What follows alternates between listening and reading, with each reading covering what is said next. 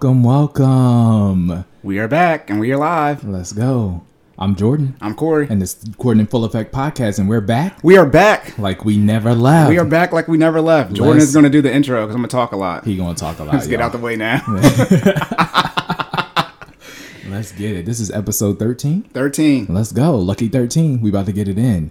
Ladies and gentlemen, I know you have been waiting, but guess what today is? What is It today? It is the investing. It's the, investing episode. Let's go. Here we go. I know y'all have been waiting for this. We've been building up for it. But guess what? Lucky- I, I, I. Yeah. Corey's been building up for this, but Lucky 13, we are about to get it in. Today, you are going to get the knowledge that you've been waiting for. All those investment tips, everything you need to know.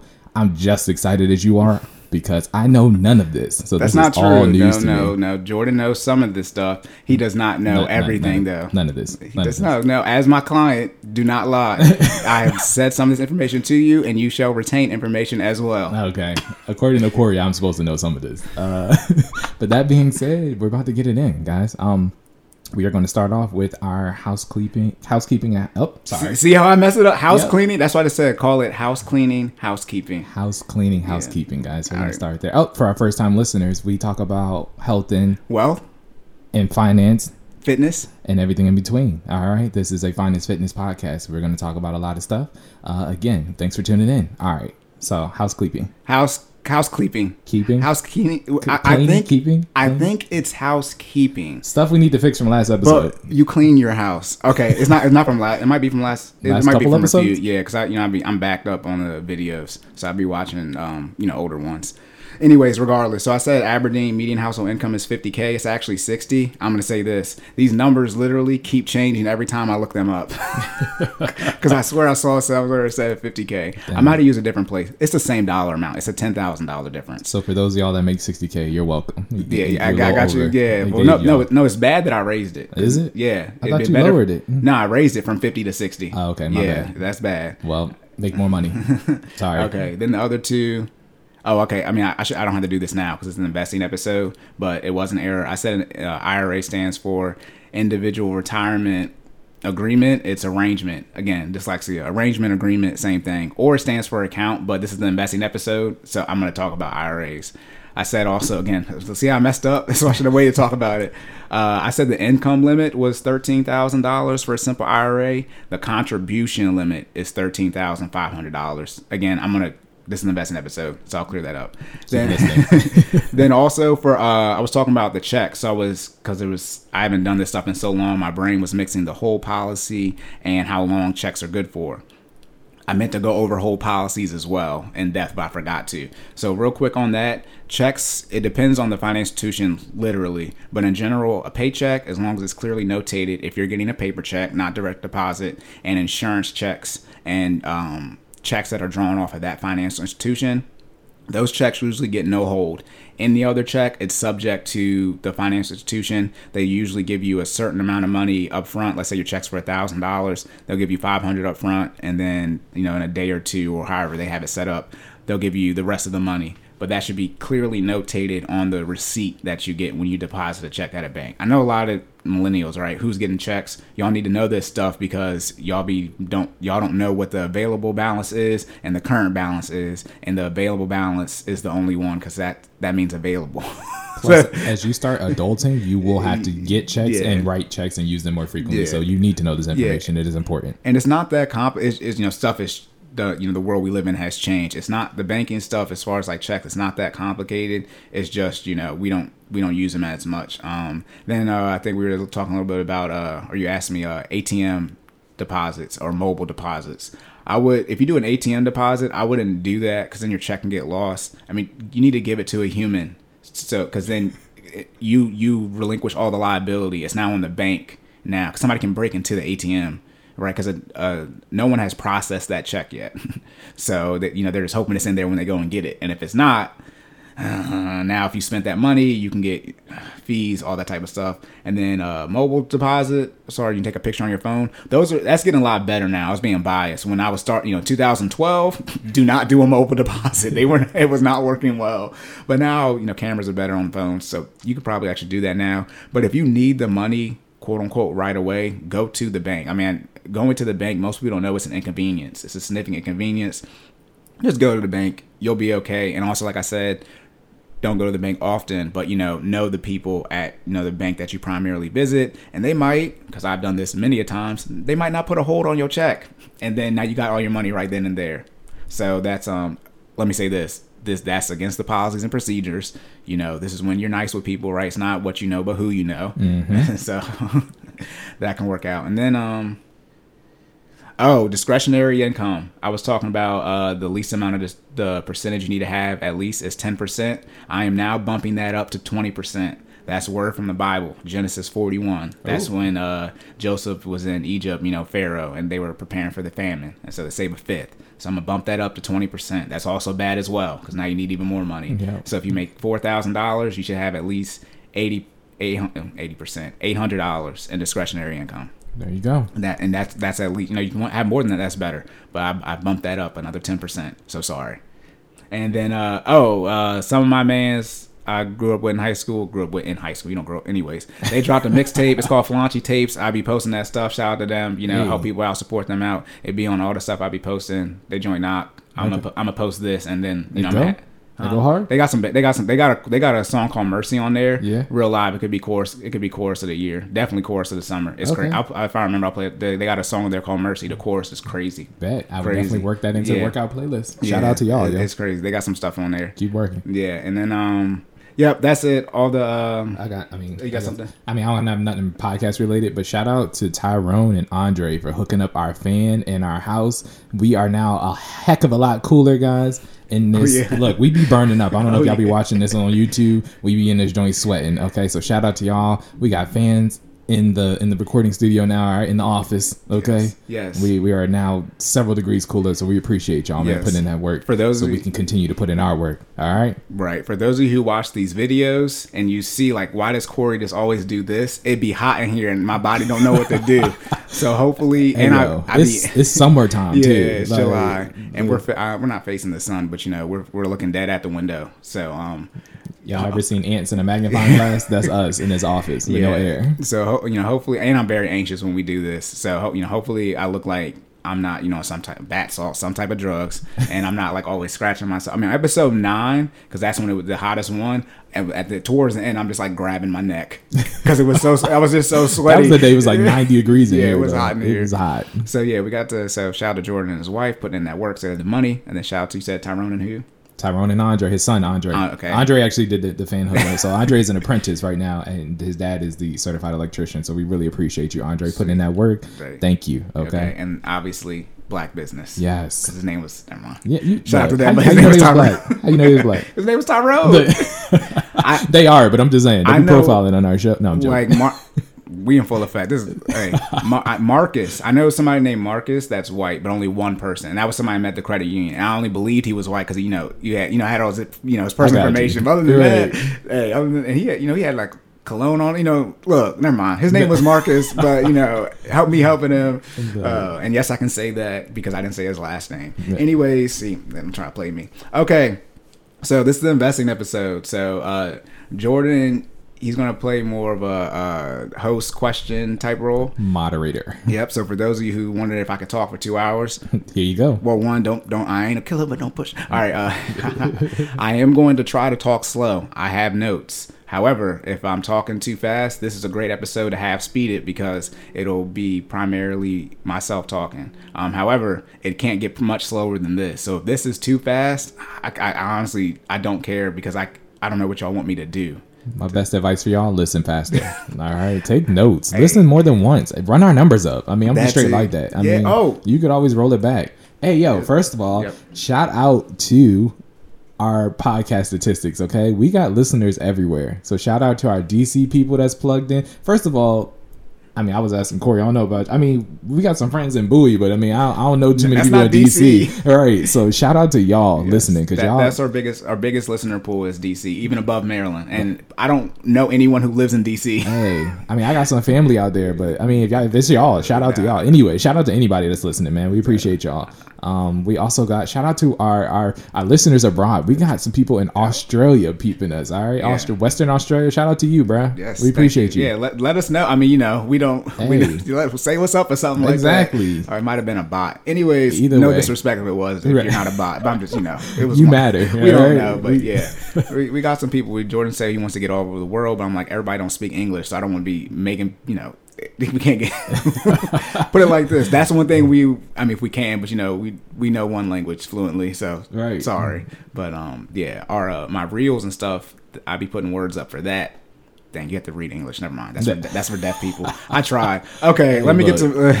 Shout out to y'all though, for real. We just we're looking at our numbers; they're constantly going up. We're getting Yeah. more listeners every week. More Um, questions. yeah, more questions. Look, shout out to y'all who's asking questions. I know we didn't cover that, so for those who did ask questions, some if they are specifically investment related, we are going to do our best to try to answer them in this episode. For those that are not, we are still taking your questions. We are tabling those questions, however, for the next two episodes. So this is episode thirteen. Episode fourteen will also be evolved around investing as well as generational wealth, but Thank you. yeah. Uh, investing That's what I'm gonna, generational talk wealth. about. Yeah, so I'm gonna, today is the day I'm gonna talk about this stuff. So. So my folks who asked some fitness questions, I apologize, but you will have to wait until August to get that answer. In the meantime, tune in, keep enjoying this this mental stimulation, this growth, that in this journey we're about to go on, learning about investing together. Because I'm learning with you, y'all. I know y'all can't see, but I got a notepad over here on the side. I'm about to take some notes afterwards. I'm about to be asking some real questions. Okay, it's about to get real.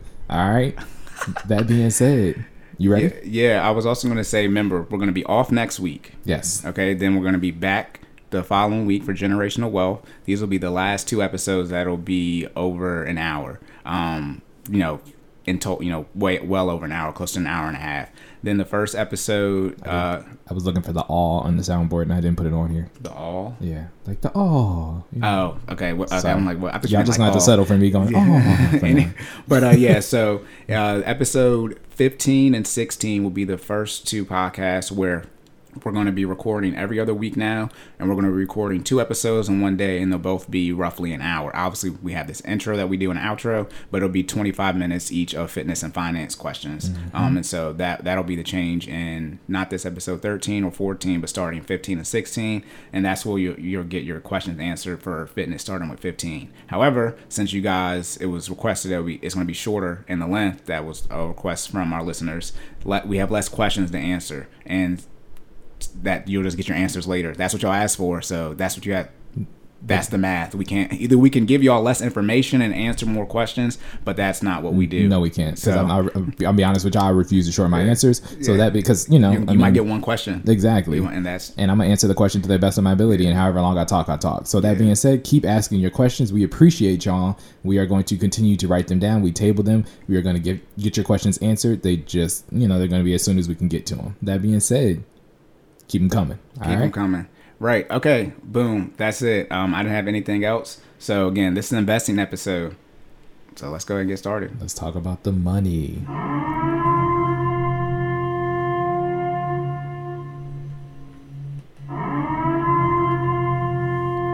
Yes, I'm choosing violence. Let's remember, remember, violence is the default setting. It wasn't chosen. So we're gonna get ready for that money. You ready? Right. Oh, let's I didn't it. even say nothing. I, Don look. I, just, I just had to get you ready. Oh my goodness! get goodness. you high, get your energy going. You ready? Right. Yeah, I'm, I'm good. It's, it's- I'm gonna get into it, but you know, normally, you know, you go first. So I'm like, wait, Jordan hasn't even spoken yet. Look, you up? Uh, Nope, I I'm know. I'm throwing up. lobs off the jump. This is the fast break. First, you know, game opener. Let's get it. All right. All right. So to start off, this is episode 13. Remember, I was talking about the people, the community that got treated real bad in World War II. Right. When they turned 13, they become an adult and they get all this money. So what is the chances? Episode 13. You're a teenager now. It's time for the real stuff. Let me say this. Everything I could say could be wrong because I am not an investment professional. So, shame on you for taking investment advice from someone who is not an investment professional or any type of financial advisor because I am not one. That is my disclaimer. So, if y'all use this information and it don't work, you cannot sue me now. Yes. Okay. That is look. Keyword is disclaimer. All right. Hmm. Okay. Be smart. And then also another disclaimer. Again, this is episode 13. So listen to episode 1 through 12.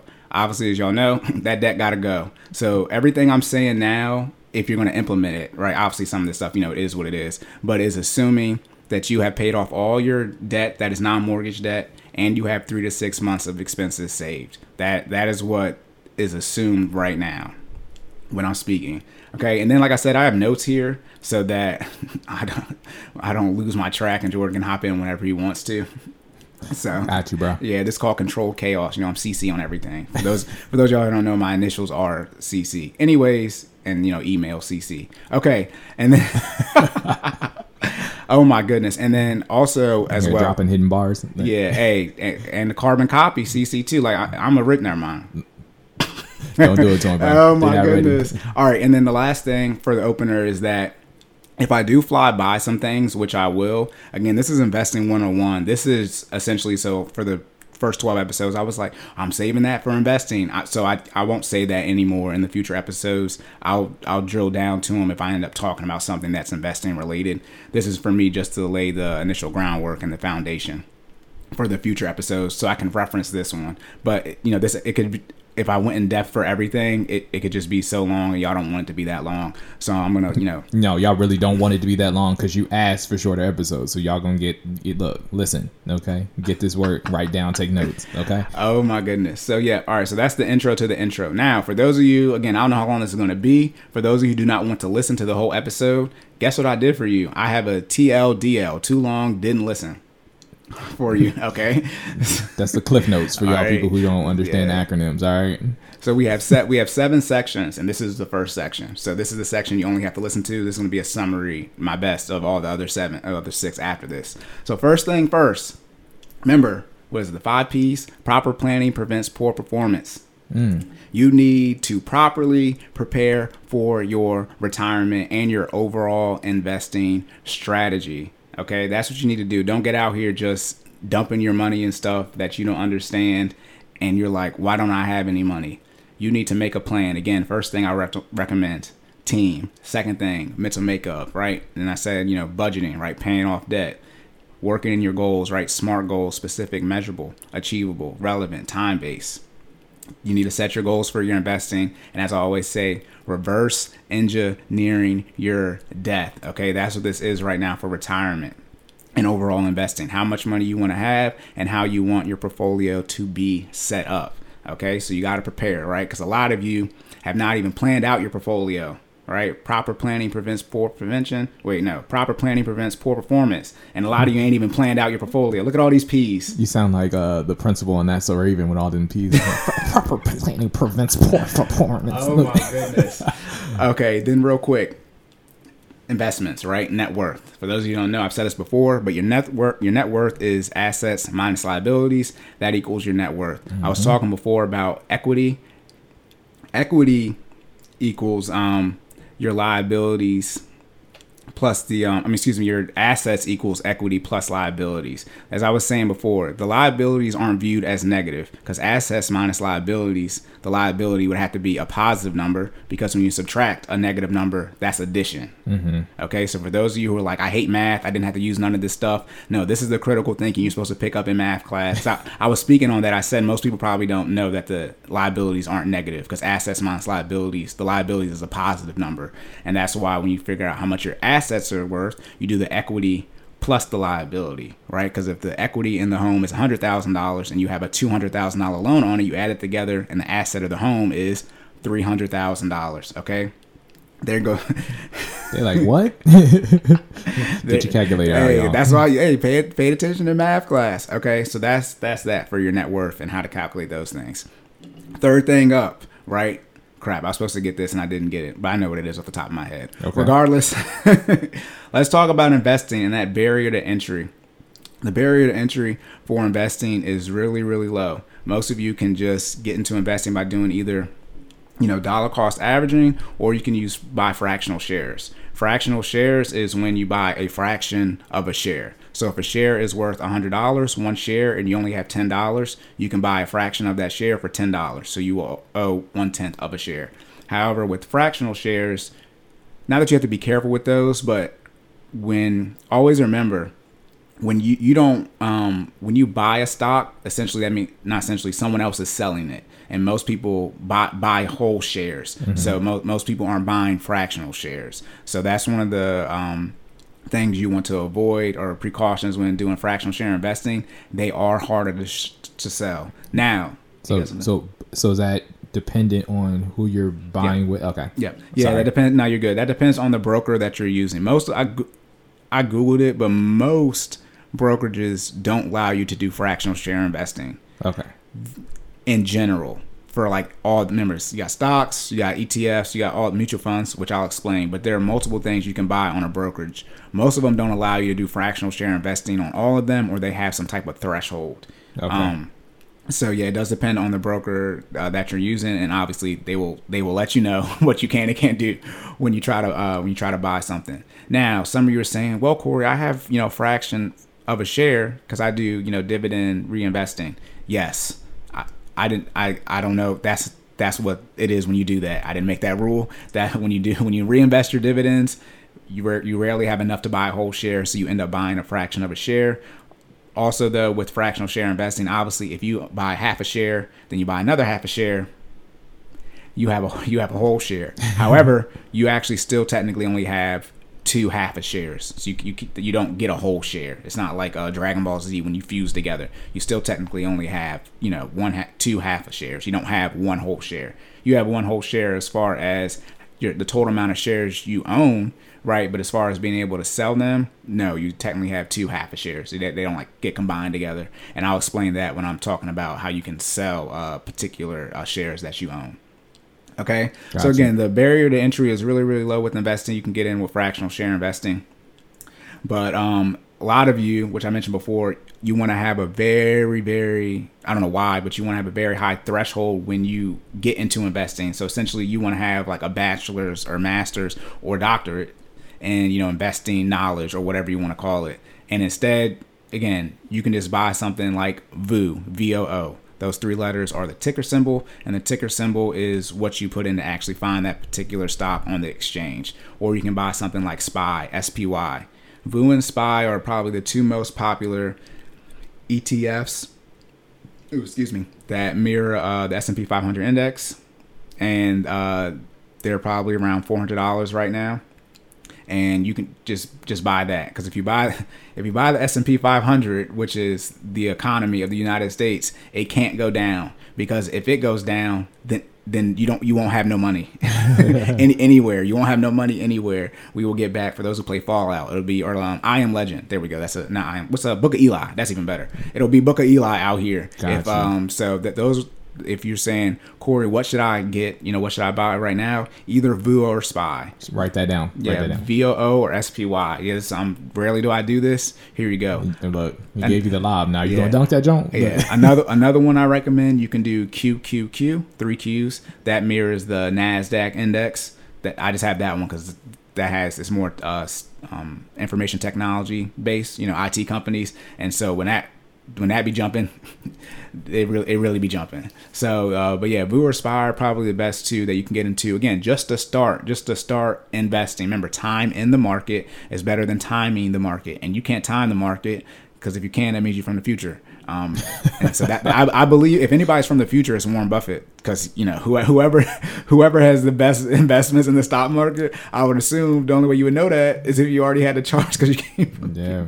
Or he got the formula like mastered Oh, at this goodness. point. Like Right, but yeah, remember that invest in Voo or Spy just to get started out because it, it it can it does go. Let me it can't go down. It does go down, but it won't. It can't go out of business because the S and P 500 is the the five the 500 biggest quote unquote companies. Um, I think they do that based off of how much they have in assets because it's different with the how the Dow Jones measures it. But those are the 500 biggest companies in the United States of America. They if they if they go out of business.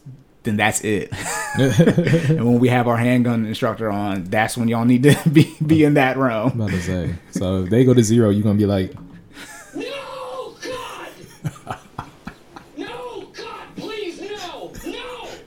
No!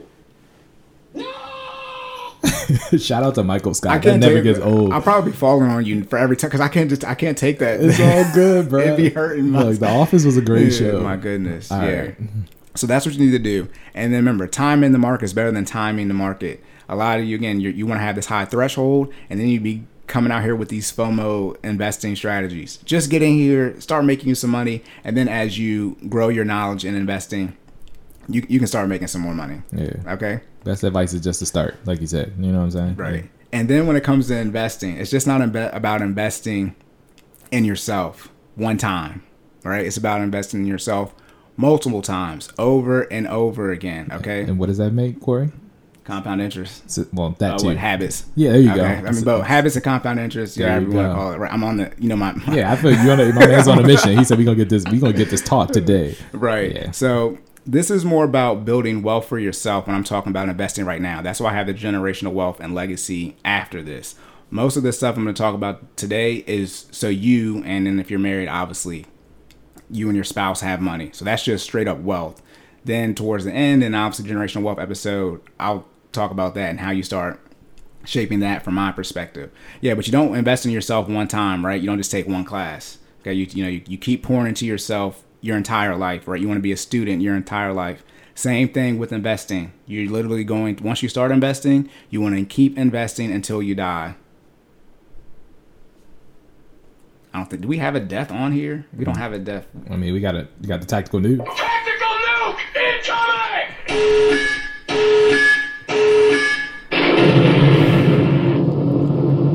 All right, and so I was like, I was like, do we just have like a, a ah? Yeah, as I said, we got yeah. We, soundboard updates coming Yeah, soon. I don't know. I was like, I don't. Do we even want a deaf one on but yeah, so a tap, the tap in a little bit about the generational wealth. Why it's so key that you realize you need to prioritize your health. Obviously, right? Health is wealth, but your wealth in this case, from a financial standpoint, is from a generational standpoint, wealth standpoint. You do not want to eh, put your children and or grandchildren in the position where they have to take care of you financially. They might have to take care of you physically because you know you might. I mean, unfortunately, you might get dementia, Alzheimer's, cancer, things of that nature. But you need to put the money aside so you have the money to take care of you. And I am, I think that I told, and I tell you all this in person. I say all the time, let let your family die. I am anti anti if there's no gener- if there's no wealth built saving the parents and or grandparents from a financial standpoint. No, again, you are responsible for your life. So it I don't see how it makes sense to then pass that burden onto your children. And then like I said, we get a generational wealth. Y'all y'all be kicking the can down another usually kick the can down two generations. So essentially if you mess up financially, it's going to be a hard chance for your children to keep the you know to comp- compensate for that. Your grandchildren are going to have to fix it. And that that's too much technology. Just think of for those you know for those of you millennials, if your grandparents are born in the silent generation, they were born in the 30s, like that. that's such a significant time lapse. I mean, that's that's pre civil rights. Jim, that's Jim Crow. My grandparents, my grandparents were born during Jim Crow. so that's the one thing about investing in yourself over and over again, and then tapping a little bit with generational wealth. You're gonna do that so your children, your grandchildren, don't have to um, take care of you.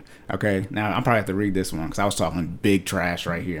I, I was talking, yeah, it's right. You see, it says it's not always. Yeah, Yeah, are you following along? I got Bad, you. bad. Thank you, thank you for my co-host No today. problem. Now he's just the host. I got you. this is the Jordan in full effect with Corey talking a lot. Okay.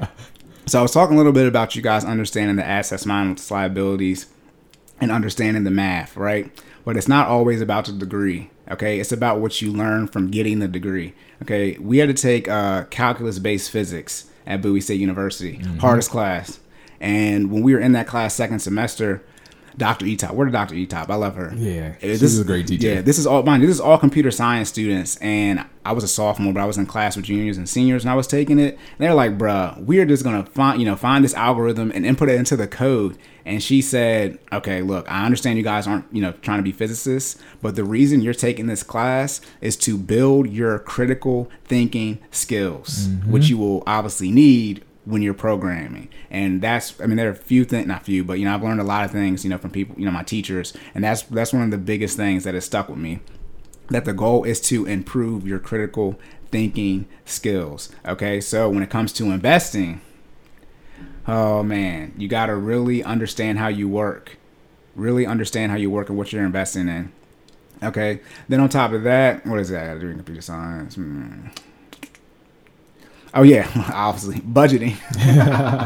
budgeting. I was like, why budget on here? Obviously, you have to budget, right? And not just your critical thinking skills, but your deductive reasoning skills. Okay, and I'll get into like passive and active investing, right? Those two types. I'll explain that later on.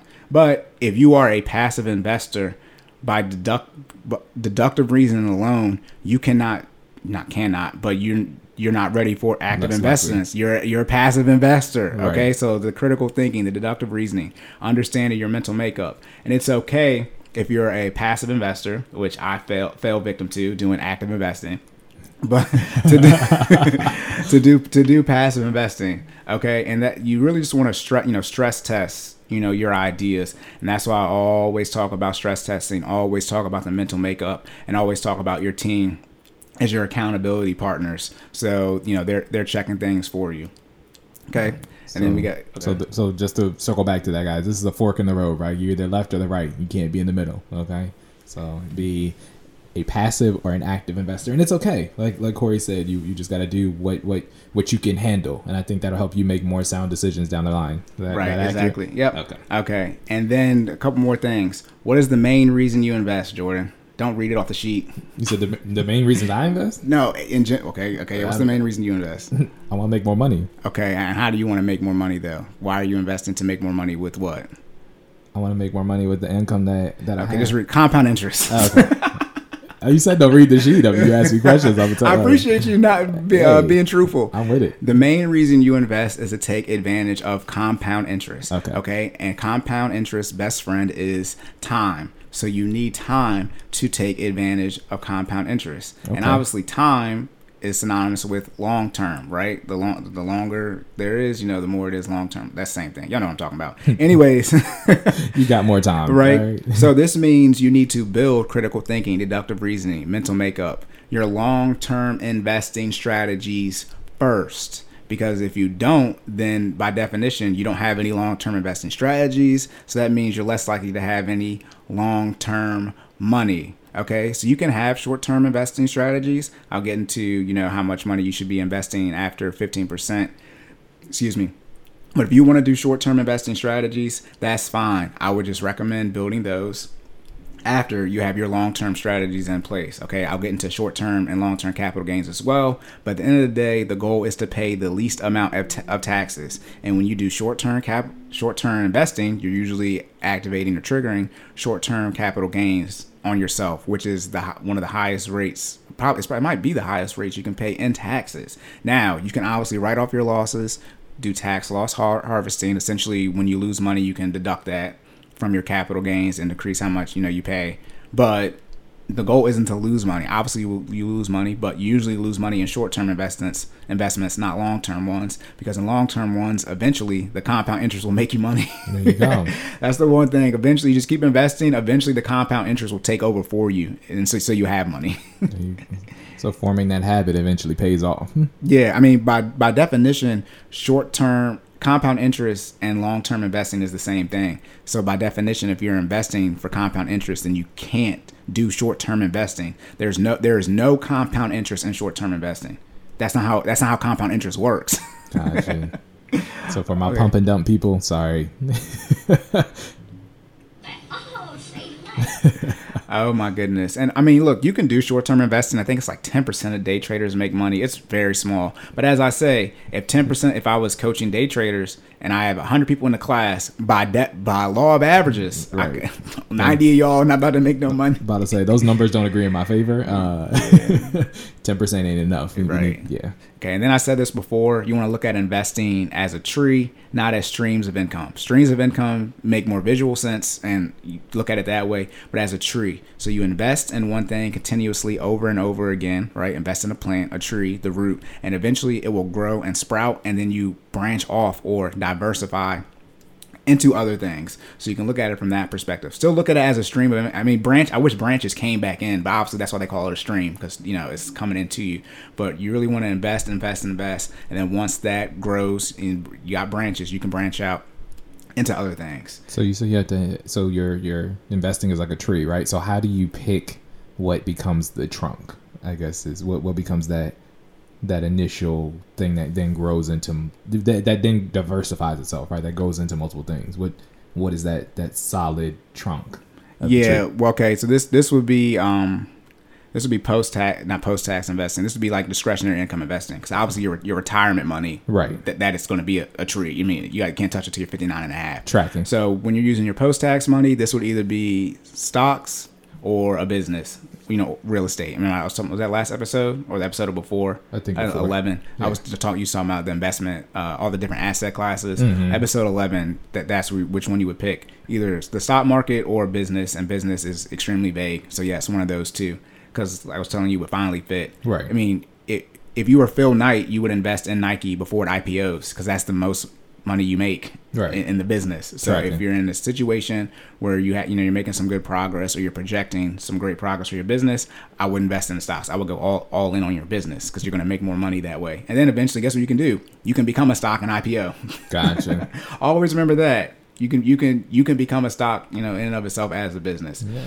And that's that's when you get the big money. That's when you see, you know, Jeff Bezos' crazy net worth because he owes he has I mean how much how much how much return on an investment did he get for Amazon from zero dollars and zero cents to three over three thousand dollars a share? That percentage got to be crazy. It's got to be insane. two hundred billion dollars. Wow. okay, so like I said, um, if you're this investment advice is assuming you have no debt, right? And assuming you have the emergency fund built. Okay.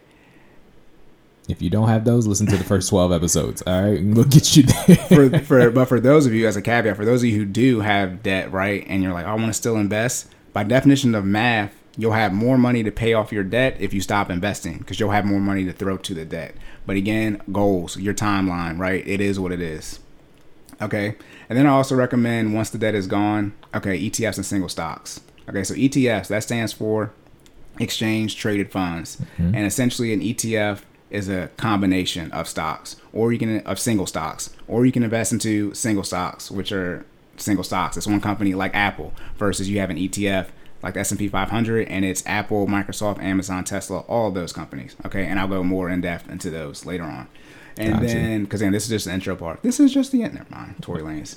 Oh, i shouldn't have said that name. He gotta go to court soon i think okay? And uh, ET, ETF, My man's was out here like this. allegedly I mean, oh my goodness. Okay. And then so now I've spoken many times on investing on doing the 15% pre-tax. What I recommend is you either do 0%, enough to get your match, or 15% as far as pre-tax, you know, 401k to start out. The reason I recommend 0%, that's for those of you who are trying to aggressively get out of debt and or build your emergency fund. You will have, like I just said, you will have more money if you don't invest. For those of you who get you know out of debt and you're not ready to hit that take that 15% brunt hit, I recommend doing enough to get your match. Obviously, if your match is you know ten percent, okay, but most people it's around four or five percent. right. Okay, then the fifteen percent, you have to do that because that's just the math. Um, if you can invest less than fifteen percent, but then you need a higher ROI, and most of you are going to be investing in your four hundred one k, so you don't have access to the entire stock market. So the more money you put in there, the better you're hedging yourself as far as making sure you're not going to underfund your retirement. Now, is it is it okay to stop these contributions if I'm aggressively trying to pay off debt? Like I can can I drop if I'm in one of the other categories that isn't zero percent? I can I drop back down to zero percent?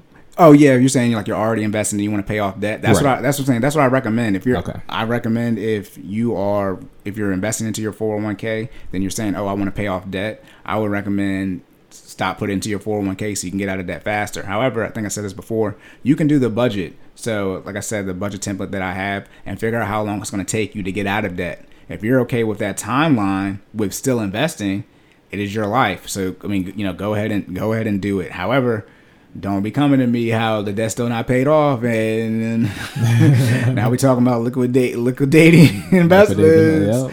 And so yeah, and when you when you're doing zero percent, I mean, you know, you're just psychologically, but you know, you're forcing yourself to you know grind, get get it done as fast as possible. Right. Um. So that's that scenario. Okay. Okay.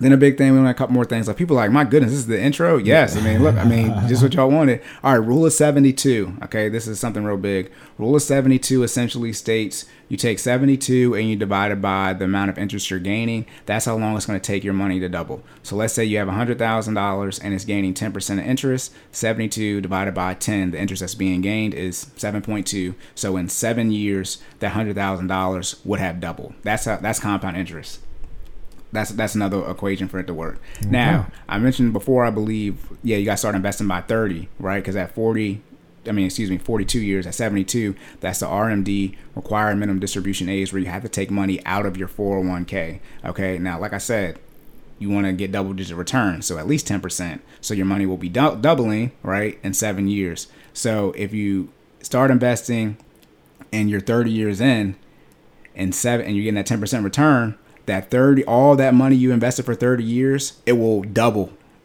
on year 37, right? Because in seven years, that you know, 10% return, right? So, and mo- it takes about 30 years to get a good amount of money Right. inside of your retirement account because it's relative to how much money you make. It's not, you know, everyone's number is different. Right. It's obviously relative to how much money you make. So if you if you can get that 40 years of 10%, just think, oh, that 30 years and year 37 is going to du- the first 30 years is going to double. So that means you go from a million to two million. What? That's compound interest. Okay. And then also this, we're talking about investing. You only lose money when you sell. Okay. It's not like real estate where you make money on the buy. I mean, you can't buy the dips, but you know, in investing, you only lose money when you sell. So that's called unrealized gains. When you sell, you realize those gains and you create a taxable event if you have uh, made a profit called capital gains taxes, which I'll go more in depth into. That's when you have to pay taxes on your gains. Okay. Then the last, uh, yeah, la- this is the last one because then I just have some quotes for y'all. How much do I need to, you know, how much money do I need to get to? The number is $100,000. I would recommend getting there as fast as possible for those of you who are going to take stocks or your, you know, your 401k as the main way you're going to build wealth, at least initially starting out. When you get that $100,000 in there, right, and you get a 1% return on a day, that is a thousand dollars. So let's say you have a hundred thousand dollars in a personal brokerage account and you make one percent that day. You can then sell that one percent, which is the thousand dollars that you just made. You just made a thousand dollars that day, and then you'd have now you have a thousand dollars. That's one percent, and yet one again. That's what I talk about. You know, slow, steady investing. You know, working way to it because that one percent, a thousand dollars, a lot. Most of you don't make a thousand dollars in a day. I'll take it. Yeah, is that? I mean, who, who makes a seven thousand dollars in a week? Ain't nobody making that. But um, yeah. So a hundred thousand dollars. If you want to lock in and say what number should I get to, hundred k as fast as possible. Obviously, that's overall. But if it's in your retirement account, you cannot access that money.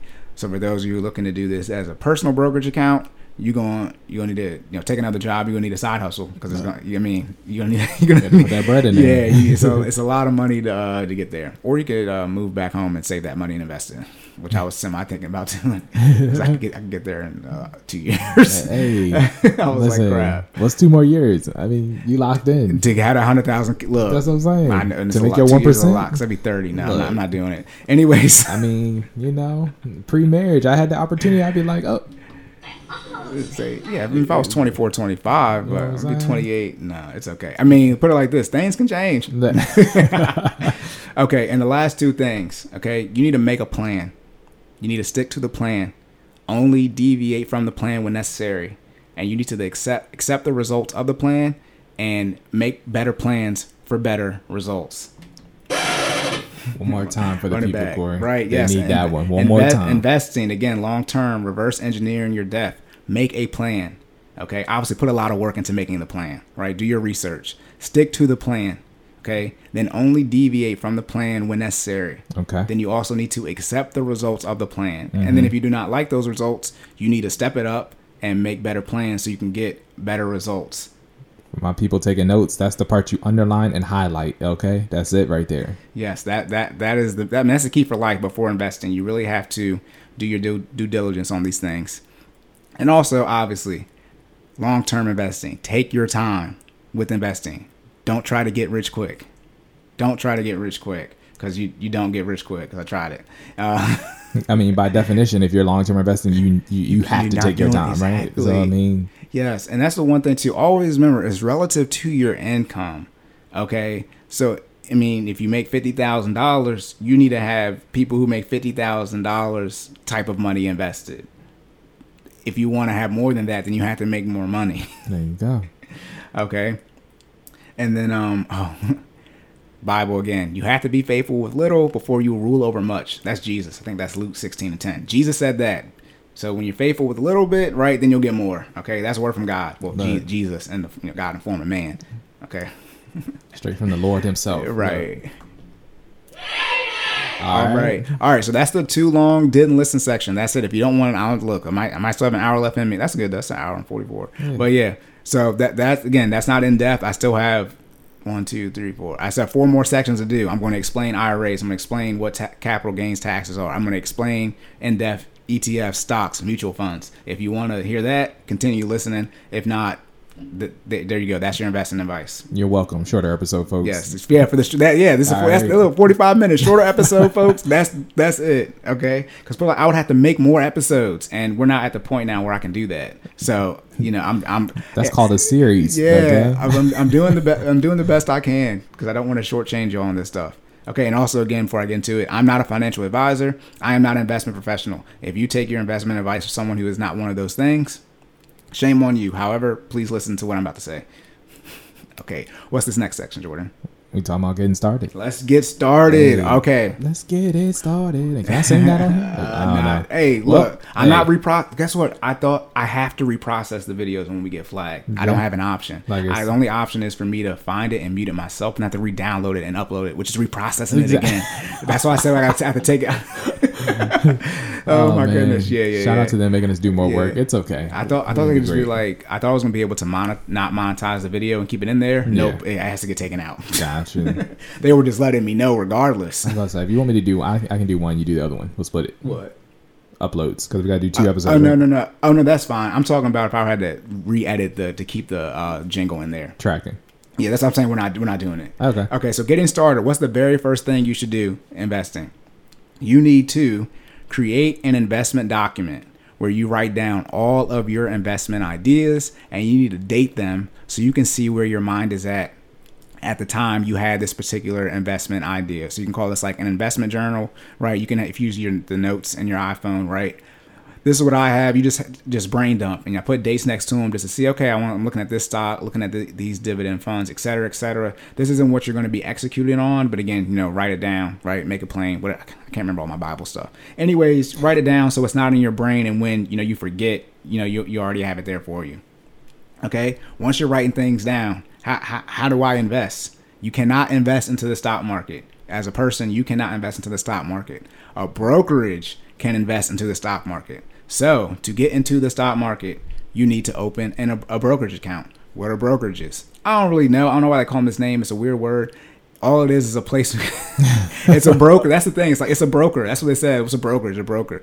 These are, are companies that are able to invest into the stock market. I have a reel on this about how you open up a, um, a bank account and then you transfer that money to the brokerage, which is technically a bank, and then they invest into the stock market for you. We'll do the shameless plugs at the end. We forgot to do that at the beginning. It's okay. Follow Uh, him. That's Sideline Corey. but it's okay. I mean, y'all should know by now. It'll I be in the YouTube just uh, notes, show notes for those listening on YouTube. Gotcha. But yeah, you can follow me at sideline sideline underscore Corey for uh, that reel. But yeah, so what the first thing you need to do is actually open a bank account. Okay. Then from your bank account, you would transfer the money or do an ACH, which is an automated automated uh, clearinghouse. That's what does transfers from banks to banks.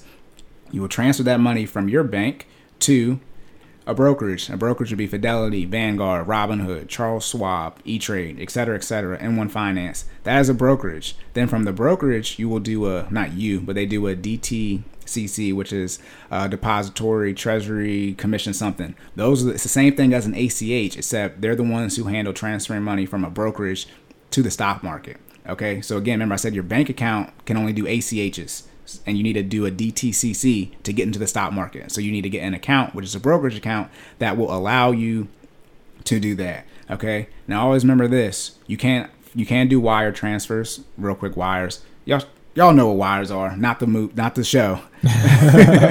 wires are what y'all trying to do to uh is crypt is crypt what crypto is for. Instantaneously tran uh, transferring money validated it usually comes with a fee and there's usually no cap on how much money you can transfer and it usually takes you know a, a day at the most. Is pretty much as instant, instantaneous as you can get as far as transferring uh, digital currency that isn't crypto. Okay but if you don't do a wire you would have to do something that is called an EFT not an ETF, an EFT. I, I mean, goodness. Remember I told you about the names? Listen, did they make the acronyms any closer? All right. Hey, you on Fidelity and you see EFT and you like, I know, no, no, no. What is this? EFT stands for electronic fund transfer. That is literally what it is when you're electronically transferring your funds. That can take anywhere from one to three business days. Business days meaning not the weekend and not hol- federal holidays. Okay. Just Monday through Friday, y'all. Right. Monday through Friday. Right. With the exception of holidays. Exactly. So I'm saying this to say when you do an EFT, you're transferring the money, doing an ACH from your bank account, let's say $100 to Fidelity. By the way, no sponsor from anyone, any company that I'm mentioning, because I think we have to say that. Hmm. So no sponsor from any of these places that we're mentioning. Don't sue us, whatever. Anyways, I'll say that fast because I can just, you know, that's what you do on the lawyer stuff. You say real quick, so you know.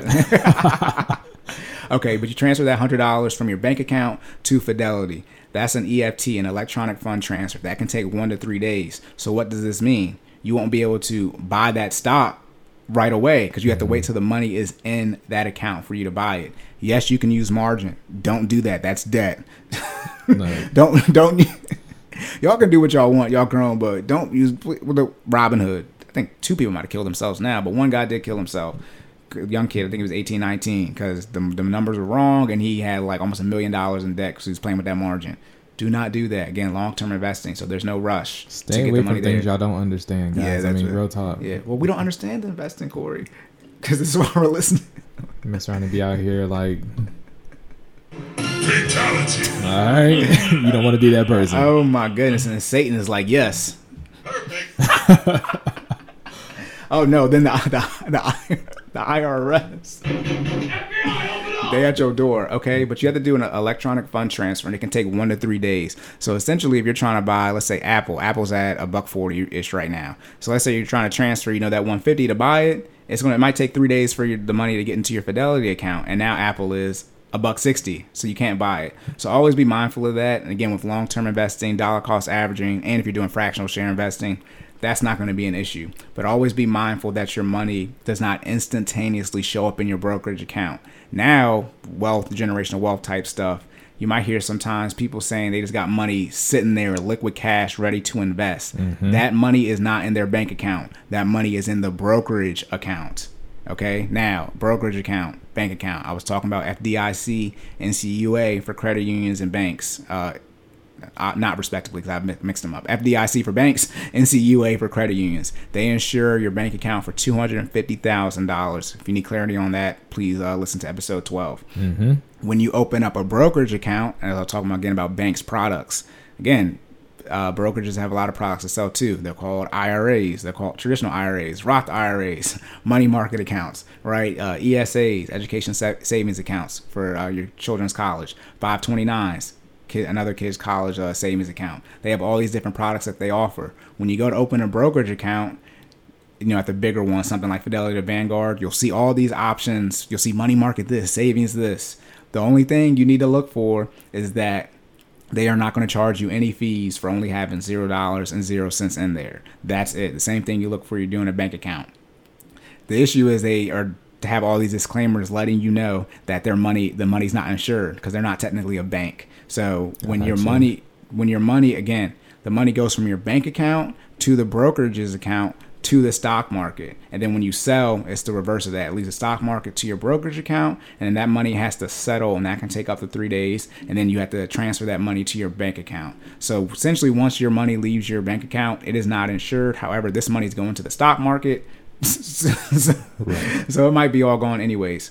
So that's what you need to look for. Make sure there are no fees. The money is not insured. That's usually all they're telling you. Open up a simple account. You don't get no interest. You don't want no interest anyway because you're gonna be putting the money in the stock market to get the interest that you want. So that's what you did to go about picking your your brokerage account, What? evaluating those terms, those that information. Yeah, I mean, I, well, I didn't. I already, I already knew it was. You know what I mean? I guess me being, I already knew that it was going to be there. You know what I mean? You know what I mean? From a banking standpoint, Right. I, I already knew that that, that account wasn't insured, and I didn't in, insure, so it was nothing. I didn't read it fully because I already knew what they were saying. They, Okay. they have all, you know, they have all the legal terms there, Right. And I realized what they were saying is this money is not insured. That them saying they, they had all these, you know, legal stuff to. They were saying this money's not insured. That's all they were saying. Well, I wasn't just talking about the insurance. I was talking about like the fees and all that type of all. Oh, you, yeah, that's I mean that's that's plain as day. Obviously, I don't know every brokerage account, but usually there is a clear cut one that you know doesn't um doesn't charge you any fees uh, for their account because some can gain you higher interest, right? Sort of like a money market I was talking about. So they require you to keep a certain amount of money in that account, and then obviously, or you might have to have a certain amount invested. Again, products just like banks, they have all- they're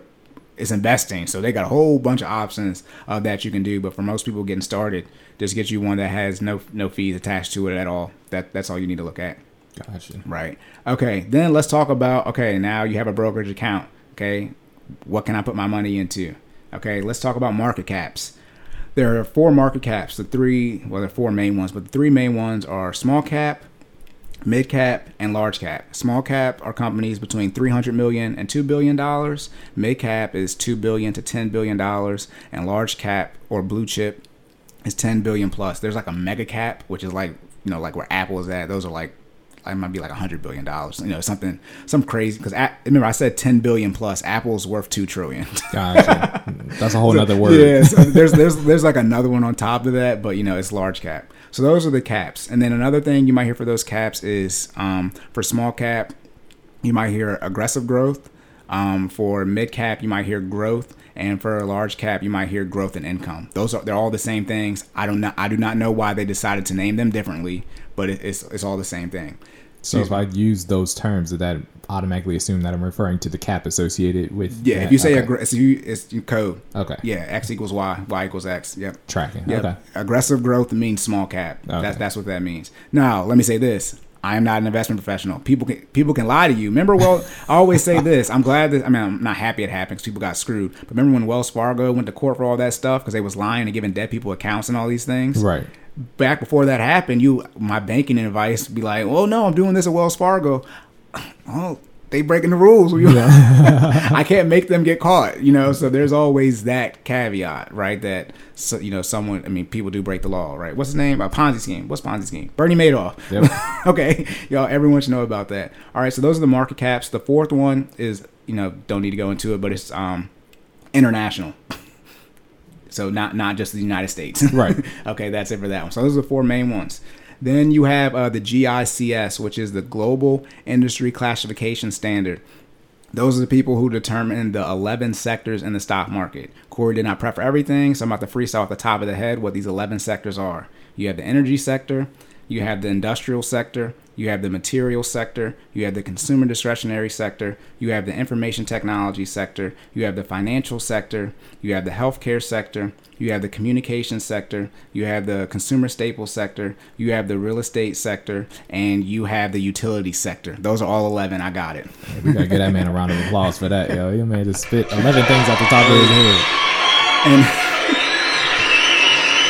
Thanks for being great. Hey, now, and the funny thing about that is, like, that might be the order. Like, when you Google it, that might be like that's The order that it pops up in, hey, put in that work. Because um, on Investopedia, that's the main place I get a lot of my financial information from. I went to when I pulled up GICS, you know, I went to Wikipedia for that, and they had the same order that Investopedia had for those eleven sectors. so I was like, okay, this must be the order people will memorize them. Rememorize, yes, that's my word. Memorize. Remember them and memorize them. So those are the eleven sectors. Obviously, this is more stock based, you guys, for investing. It's you know, it's not you know real estate type stuff. So, because that most of you, this is what you need to do. okay, and this again, lower lowest barrier to entry. So again, those are the different uh, assets. I mean, those are different um, sectors that you can invest into for the stock market. Now there are subsectors.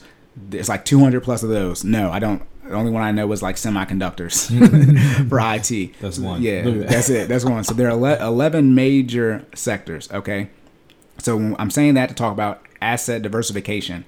When it comes to diversification, the most I've heard is 25% that you should be in one asset slash sector. When it comes to diversification, it's not just about the asset. Remember, I said the asset classes. You have income, right? Cash. You have fixed income, which is bonds. You have equities or stocks, right? And then you have alternate investments, which is everything, right? Else, real estate, crypto, you know, commodities, gold, things of that nature.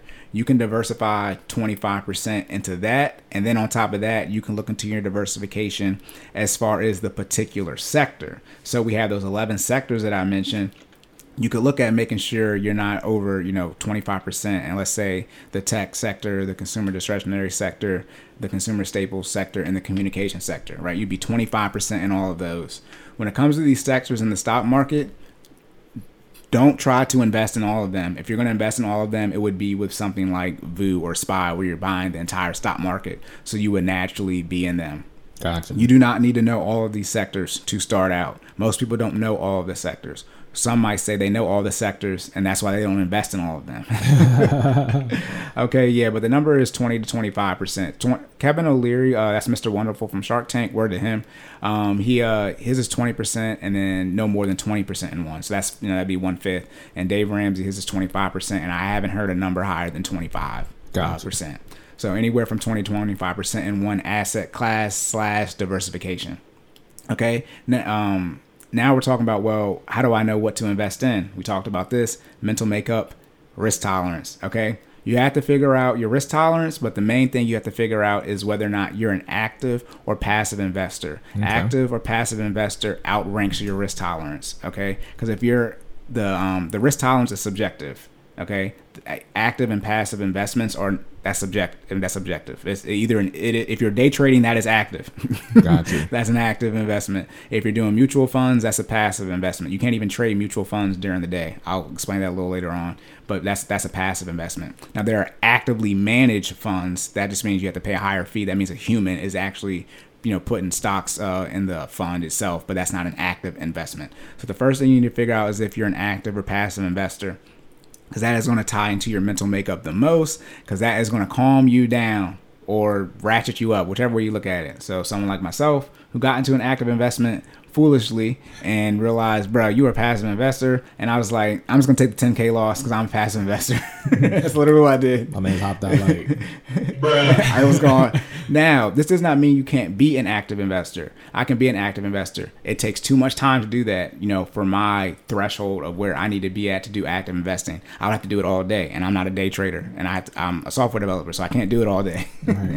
so you need to figure out that first, active or passive investing. Then your risk tolerance you know, either you have a high risk or low risk. The one thing with risk tolerance is why it's subjective is you can quote unquote lower or mitigate the risk with more the more information you have right? You, you mm-hmm. can't you can't make an active investment a passive one or vice versa by researching. It either is or isn't that type of investment. But you can you know do your research on a particular investment and lower the risk in, at least to yourself. And it doesn't you know it doesn't lower it doesn't lower the risk overall of what it is but it can lower the risk uh, in and of it to yourself. So figure out passive passive or active investing first. That's objective, and then figure out your risk tolerance second. That's subjective, and you always figure out the objective things first because those are more fact.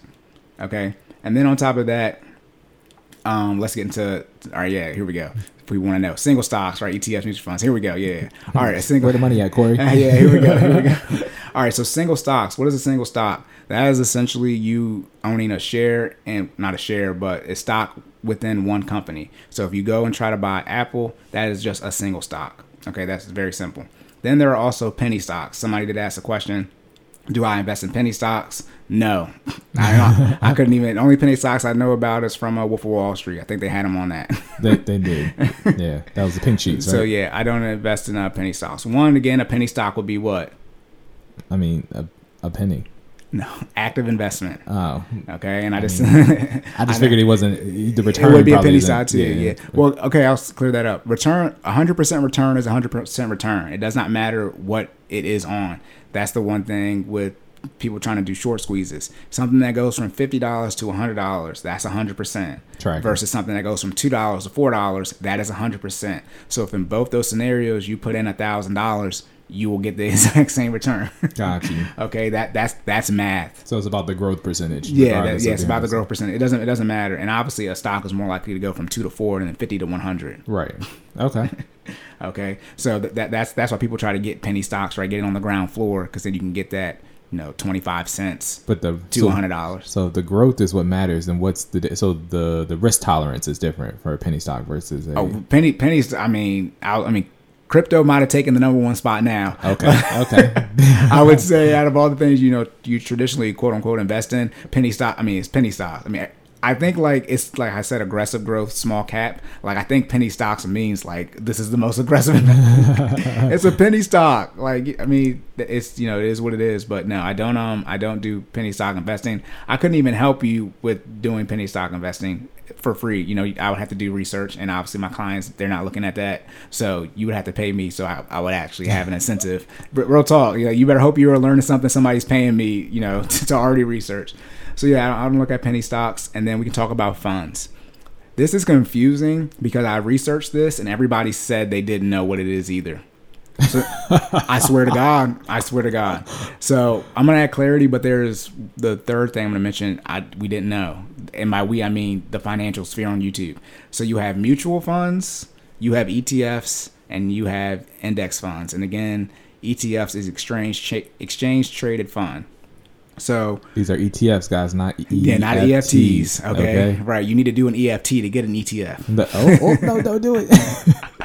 right? Okay, so let me. The easiest way to look at it is single stocks and funds. That's the easiest way to separate your brain with it. Okay, so for funds, they are made up of multiple single stocks. Okay, you th- there is no like quote unquote fund. So something like SPY or VOO, that is an ETF. Here we go, index fund that mirrors the S&P 500 index, which are the top 500 companies in the United States. So that particular ETF let's say VOO is going to have 500 single stocks in it, and then inside of that, the person you know who picks um, these stocks, it can be active or passively managed.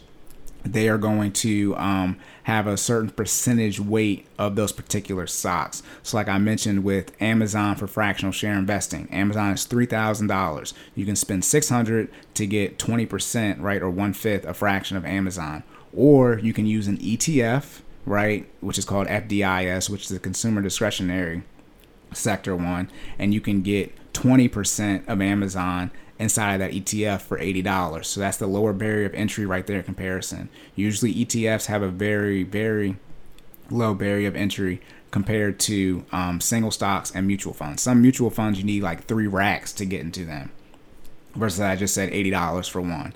And then so like VOO and SPY, I think like I said they're around the four hundred dollar mark, but there are plenty of sector ETFs that are only you know under hundred dollars that you can get into right away. Okay, then there are mutual funds.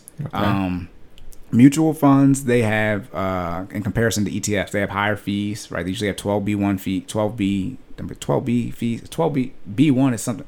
I forget. It's 12B fees or something like that. Because now my brain is thinking about some vitamin or some crap. Anyway, anyway, mutual funds are usually actively managed. ETFs are usually passively managed. So actively managed means there's an, an actual human that is putting these stocks inside the particular fund versus an ETF where there's more obviously it's a human still doing it, but they just pick them and they just let it ride based off that particular index or sector that it's mirroring. So obviously you have higher fees, but higher fees that obviously comes with a higher chance uh, to get a return on investment. Um, then on top of that, ETFs again, exchange traded funds, right? The New York Stock Exchange, right? So ETFs are single stocks in the sense of you can trade them actively during the day. You can actually buy them when the stock market is open from 9:30 to a.m. to 4 p.m. Eastern Standard Time. But a mutual fund, you can only buy that when the stock market is closed. okay, so you you know when as the market's going up and down, you you you you stuck. You can't you can't do you can't trade. Some excuse me, trade it. You cannot neither buy nor sell it. You just gotta wait. Okay. Then like wait, Corey, index funds. This is what I talk about. Nobody knows. I don't even know if index funds exist. To my knowledge, index funds and ETFs are the same thing, but apparently they were different. Regardless, there are funds and then there are single stocks. Uh, like I I mean, I really do mean this. I watched multiple videos trying to find the difference between these three, and I did not get an answer. So that that's not my fault. Ask your investment professional. And what do we tell you? Invest Yeah. in what you know. So if we don't know, you don't know. Right, yeah. so don't put no money in there. okay, and then let's talk about well, what single stock should I invest in if you're going to do single stocks? Right. Remember, this is discretionary income after you're doing, you know, your 15% for your retirement. Well, buy the single stocks that are inside the funds that you are purchasing inside your 401k. And a 401k, you can you can only buy funds. I, I I'm not aware of anyone. You can obviously have um, ESOs, employee stock options, where you know you work for Apple and they give you Apple stock, but that that you can invest into it inside of the 401k. But look at your 401k, see what stocks you're invested into, and then buy those single stocks. That's it. For most of you starting out, get get you the the blue chip companies inside the S&P 500. That that's the best ones. Um, I'm saying best ones, but those are more, more stable ones. You got uh, what is it? You have growth, then you have blended, and then you have value stocks. So growth ones are more stable, something like Apple, where you know it's gonna you know slow growth, but you know it's more stable. Versus value, the stocks I think they may be undervalued, but you know they they have room to grow, quote unquote. But you want to look at you some large blue chip companies, you know the Microsofts, the Apples. not Amazon. You can do fractional share investing, but Am- Amazon's too. Amazon's too. Amazon is three thousand dollars a share. Did you? Amazon has never done a stock split, right? And they're at three, a little over three thousand dollars a share. Apple has done, I think, six stock splits. They've done a four, four to one, seven to one, um, and three two to ones, or something. And it might be one extra one. If Apple never did a stock split, they'd be worth over thirty. You have to pay thirty thousand dollars to get one share. um, by the way, the Dow Jones, the Dow Jones, like Apple would be worth the Dow Jones. So, so our people listening, what's a, what's a stock split? Uh, a stock split. I know we know what it is, but um, yeah. This is why I be a stock split is when a stock split. This is what I was talking about the barrier entry and the threshold y'all want to reach. It's not that complicated. A stock split is when the stock splits. So if you own ten shares and they do a two to one split, you will now you know divide. You have ten divided by two, so you will have now have five. You have excuse me. You have twenty shares. It doubles Yeah, for you. multiply. It multiplies for you. So you're the you're um you own more shares, But the value of the share goes down. Goes down, but you don't lose any money. But Right. this is great because now you can buy more. Say the stock is worth hundred dollars, that's what divides. So the stock's worth hundred dollars. They do a two to one split. The stock is now worth fifty dollars. Right, but you have twice as many. Yeah, shares. but now you have twice as many shares, so the math's even. Yeah, that's what I was talking about, the dividing part of it. Yep, and that's what I'm waiting. I don't know when I don't know when Amazon is doing this stock split, but oh my god, the market it probably crashed the market as far as like people trying to do stuff like because I calculated that Apple one, I was like, Yeah, that four to one was the re- last one. I'm and pretty- that was I mean, mean. Yeah, they're at 140 dollars, and that you know the splits add you know they add up from multiplication standpoint to like 200 and something, Mm-hmm. and it's you know 200 times 100, you know that's 20,000. I was like, oh my goodness. So yeah, stock splits. That's when the company splits the stock. So whatever, how many stocks you have, yours gets multiplied by what they split it by, and then the stock price will get divided by that much. There's also well, without getting too complicated, there's also a reverse split, right? So when a company is doing bad, they can also take They'll buy back the shares. yeah, they'll buy back the shares. they can buy back shares without doing the reverse stock split, but yeah. Oh, okay. Yeah, I mean they can they can buy back. I mean, a company can buy shares. So you know what I, mean? I got you. Yeah. Is that's talking about the threshold? Don't even don't worry about that. Don't Right. worry about that. Don't worry about the don't worry about stock splits. I just said that as a little nugget. Um, okay, yeah, but yeah, if you, You want you just need to know if you have a company and they they, they send you a, they'll send first of all they'll send you a notice when that happens right Yes, so they- they, oh, they, they have, have to to let you know that this is Yeah. Mm-hmm. occurring right and so you just need to know like what the current value is and how many shares you now have that, Yeah. that's all that means okay they- they're- otherwise don't pay it any attention Yeah, they're required to by law. Talking about with crypto. Crypto, everything hasn't been figured out yet, but they're required to by laws from a stock market standpoint to give you all that, pretty much everything, as if you're their um account, you you're their CFO. They're required to give you all their financials, how much debt they have, how much cash they have, uh, once you're a public traded company. But y'all don't need to know about that either.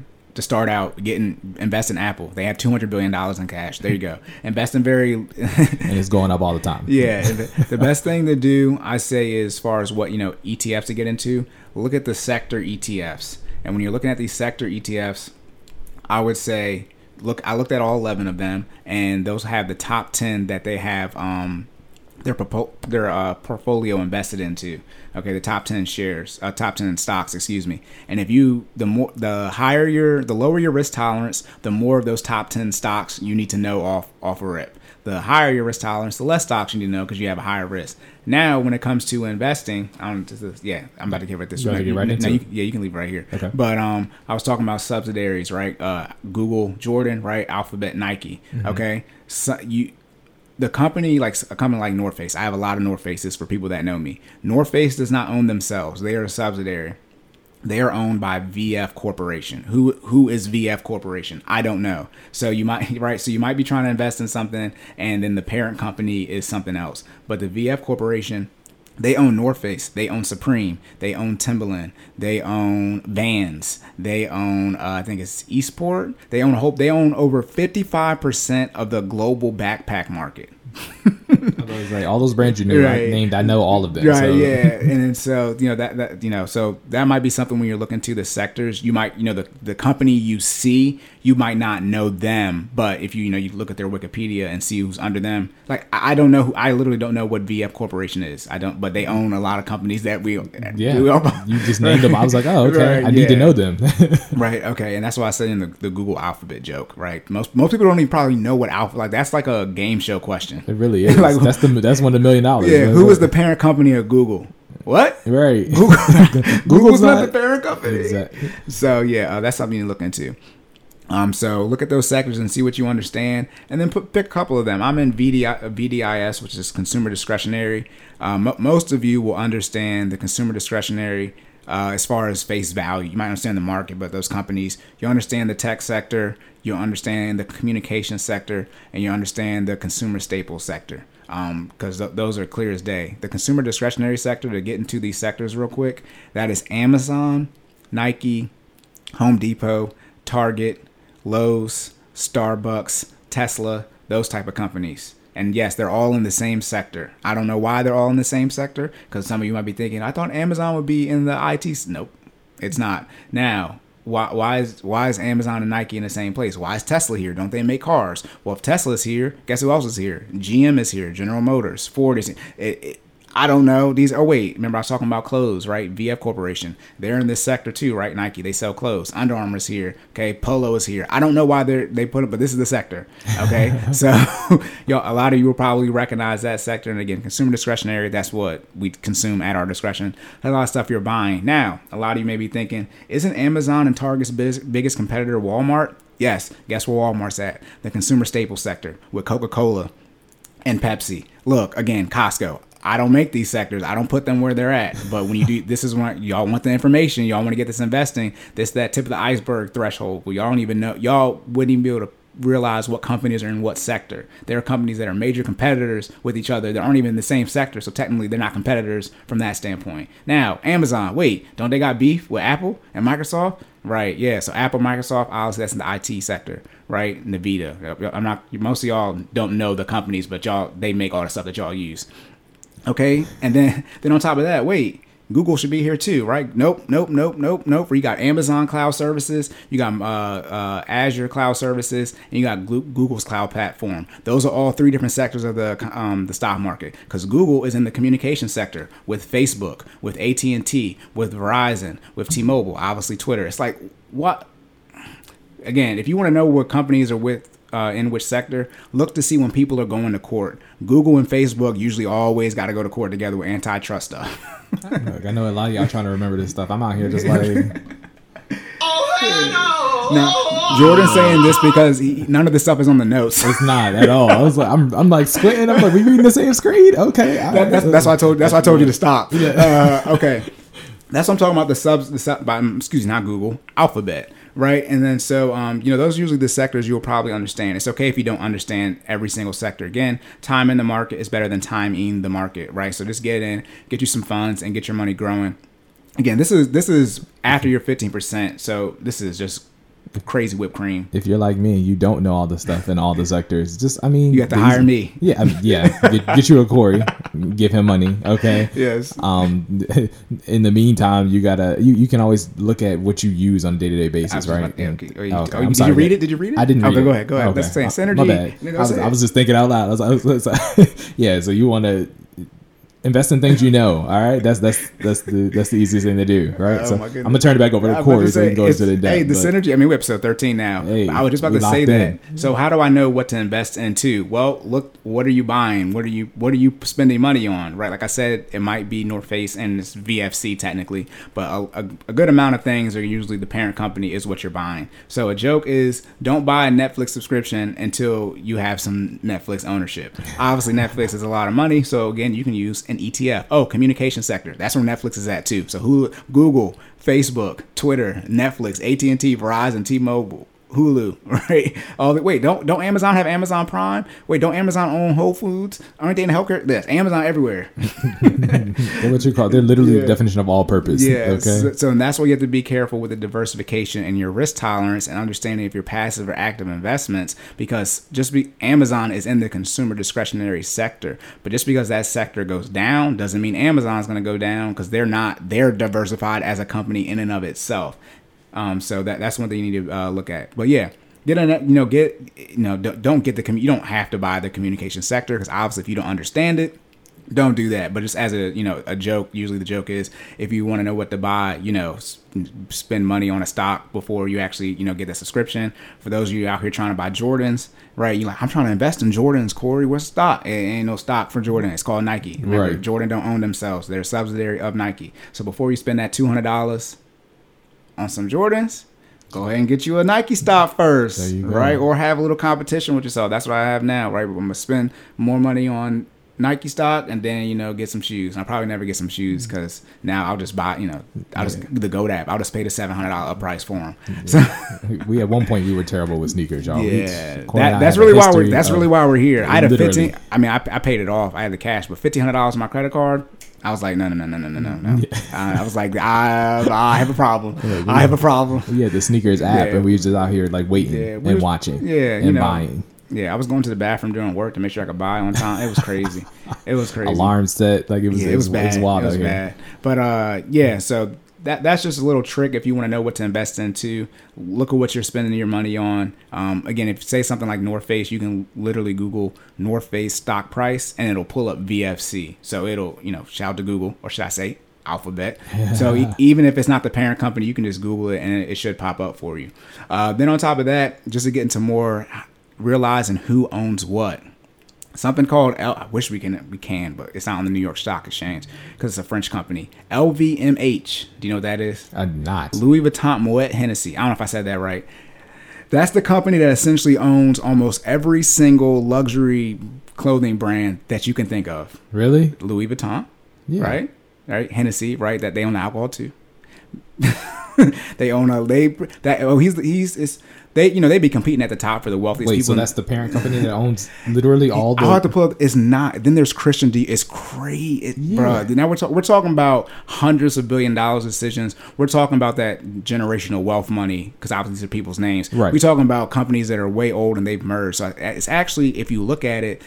Like Christian Dior Mm-hmm. has the majority ownership in Louis Vuitton Moet Hennessy, but it's not the it's it's a parent company, but it's not. It's cra- it's crazy. But regardless, the person can I get too sidetracked. The person who owns this, I think you know him, you know Bezos, you know Bill Gates, Warren Buffett, Right. They you know they compete with being the wealthiest people in the world, and I think he might be it. But I mean, literally, they own almost every single luxury brand you can think of. Almost every single one of them. That's I, just, I just said. Christian Dior, right? I mean, they own almost everything. Think about this, because y'all be talking about supporting black businesses. Don't buy nothing of, don't buy any uh, Rihanna's makeup, because she don't own that no more. Guess who does? Ooh, LVMH, Louis Vuitton Moet Hennessy. really? They're a subpart of, they're a subsidiary of Rihanna doesn't their, own her own makeup brand. no, not no I'm more. She sold it. That that's why I was I you know I don't know if I was this happened. The title drop when we were in college. I think so. Regardless, when title after Dre sold his beats to Apple, I knew they was playing us. That's why I don't do the black business stuff. Wow, he had a str- he had a stranglehold on the headphones market, and you gonna sell it to Apple? Now you should sell it to Apple because it's your money, your life, your generational wealth. But then when y'all be talking about the black businesses again, didn't Jay Z just sell that? And then y'all think y'all supporting black business with Rihanna? No, y'all. This is again the threshold. This is just the when we get into generational wealth, and I'll really be breaking down some other stuff. When you see how these how much money these families are intertwined in the white community. Woo wee, y'all. Mm, mm, That's mm. wild, But yo. yeah, if you wanna if you wanna look at it, I'll pull it up. Yeah, every time I say that, I pull it up and we pull up nothing. But but I'll try to remember that LVMH. Just wi- put that in Wikipedia and look at how many companies they own. That and um, what's the company? Oh, Volkswagen Group. They own almost every luxury car brand you can think of. They obviously own Volt. Again, Volkswagen is the they you know Volkswagen isn't the flagship, isn't the luxury one. Audi is. So they own Volkswagen. They own Audi. They own Porsche. They own uh, Lamborghini. They own almost every single thing. Right. This is a German company, by the way, because y'all be complaining about who be making stuff. Guess who invented Volkswagen and Porsche? Like in Germany. When do you think it was invented? Around the 1930s. And guess what was going on in Germany during the 1930s? No, no, no, no, no, no. no. Look, look, look, we, got, we can't do. Th- that's when I hear people complain about like some stuff.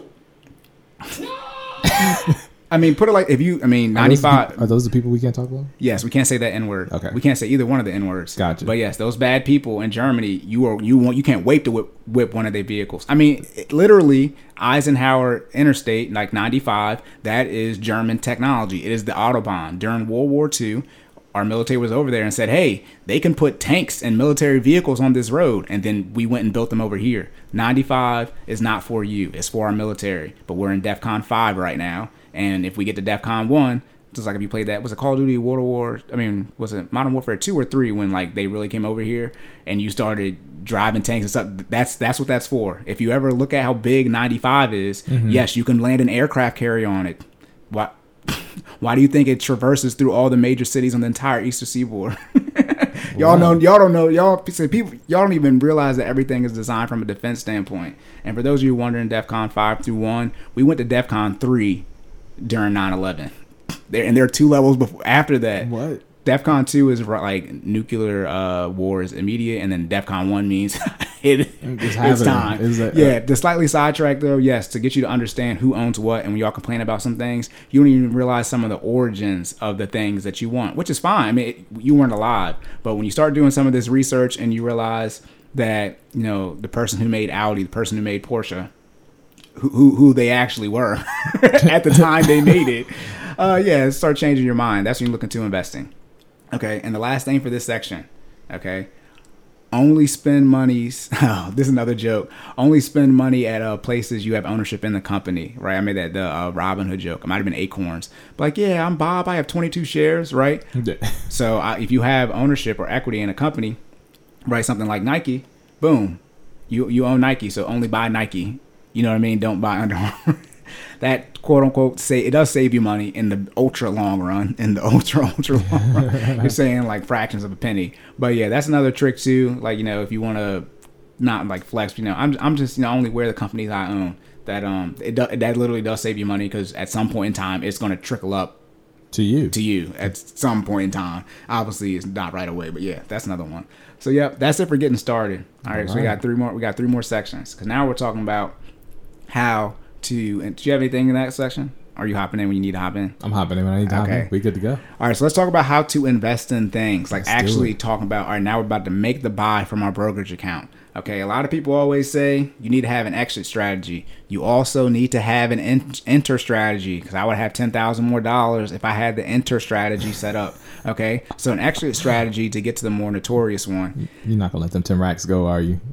It's permanent. I first off, we don't take losses, right? I mean, we do Right. take L's, we take losses, we learn lessons. Those are Lessons. L's we take. So Exactly. I ain't worried about that. Also, it's gonna. I knew what I was getting into, but I entered a particular sphere that I now I I, I gained so, So much much, inf- so much information by tapping it. it uh, Dennis Green or whatever. They are who we thought they were. We let them off the hook. It was what I thought it was, but I again still had to go in the water just to make sure. Yeah, and people like, dang, ten thousand dollars. It ain't that big of a deal. I'm gonna make it back in a couple months. Hey. So, hey, from a saving standpoint, not Right. even from an investment standpoint. Jordan already knows I done did the math to figure out when it's gonna be back a Listen, dick. Corey got the highest risk tolerance out of anybody I know. Let's put it that way. but I'm a passive investor, which is bad. So that means so the active investment don't bother me.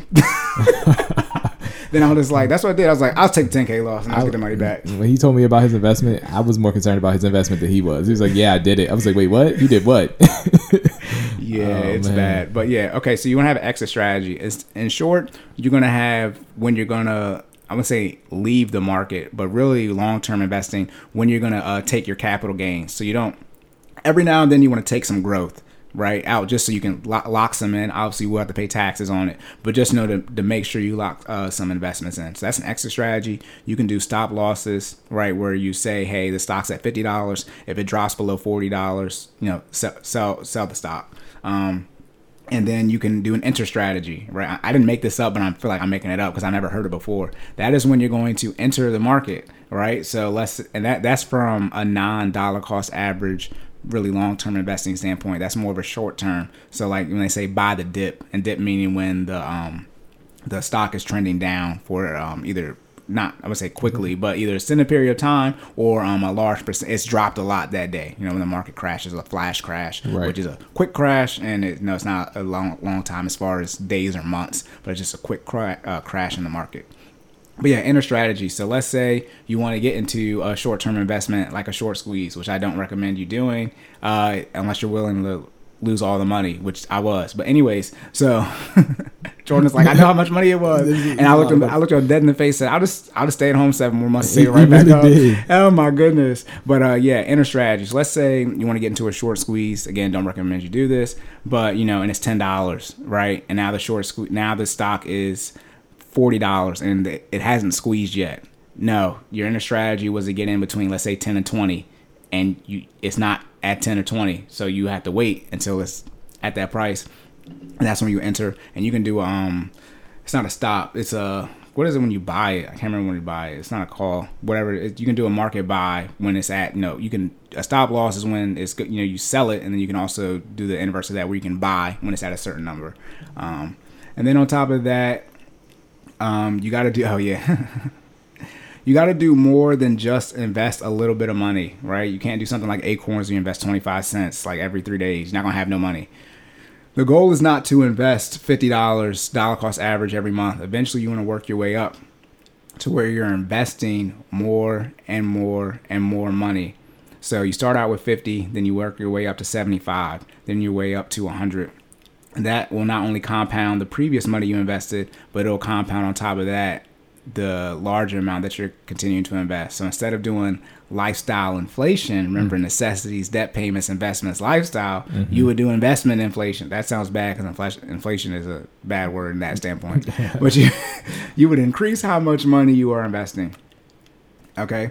And then on top of that, and let's that, see. Okay. That, no, that that goes back to what you were saying, where time in the market is more important than um, timing the market, right? If yeah. You're, if you're increasing, if you if you have time in the market, right, you've been investing for a long period of time and you increase the amount you're investing as time goes on, then by definition, you will have more money, right? right. Yep. Okay. okay. And then dollar cost averaging, because I say that a lot, DCA, that's when you buy, you invest a certain amount of money, let's say $100 every month, regardless of how the market is doing. So when it's up, you're still buying it, and when it's down, you're still buying it, and then that's averaging out your dollars.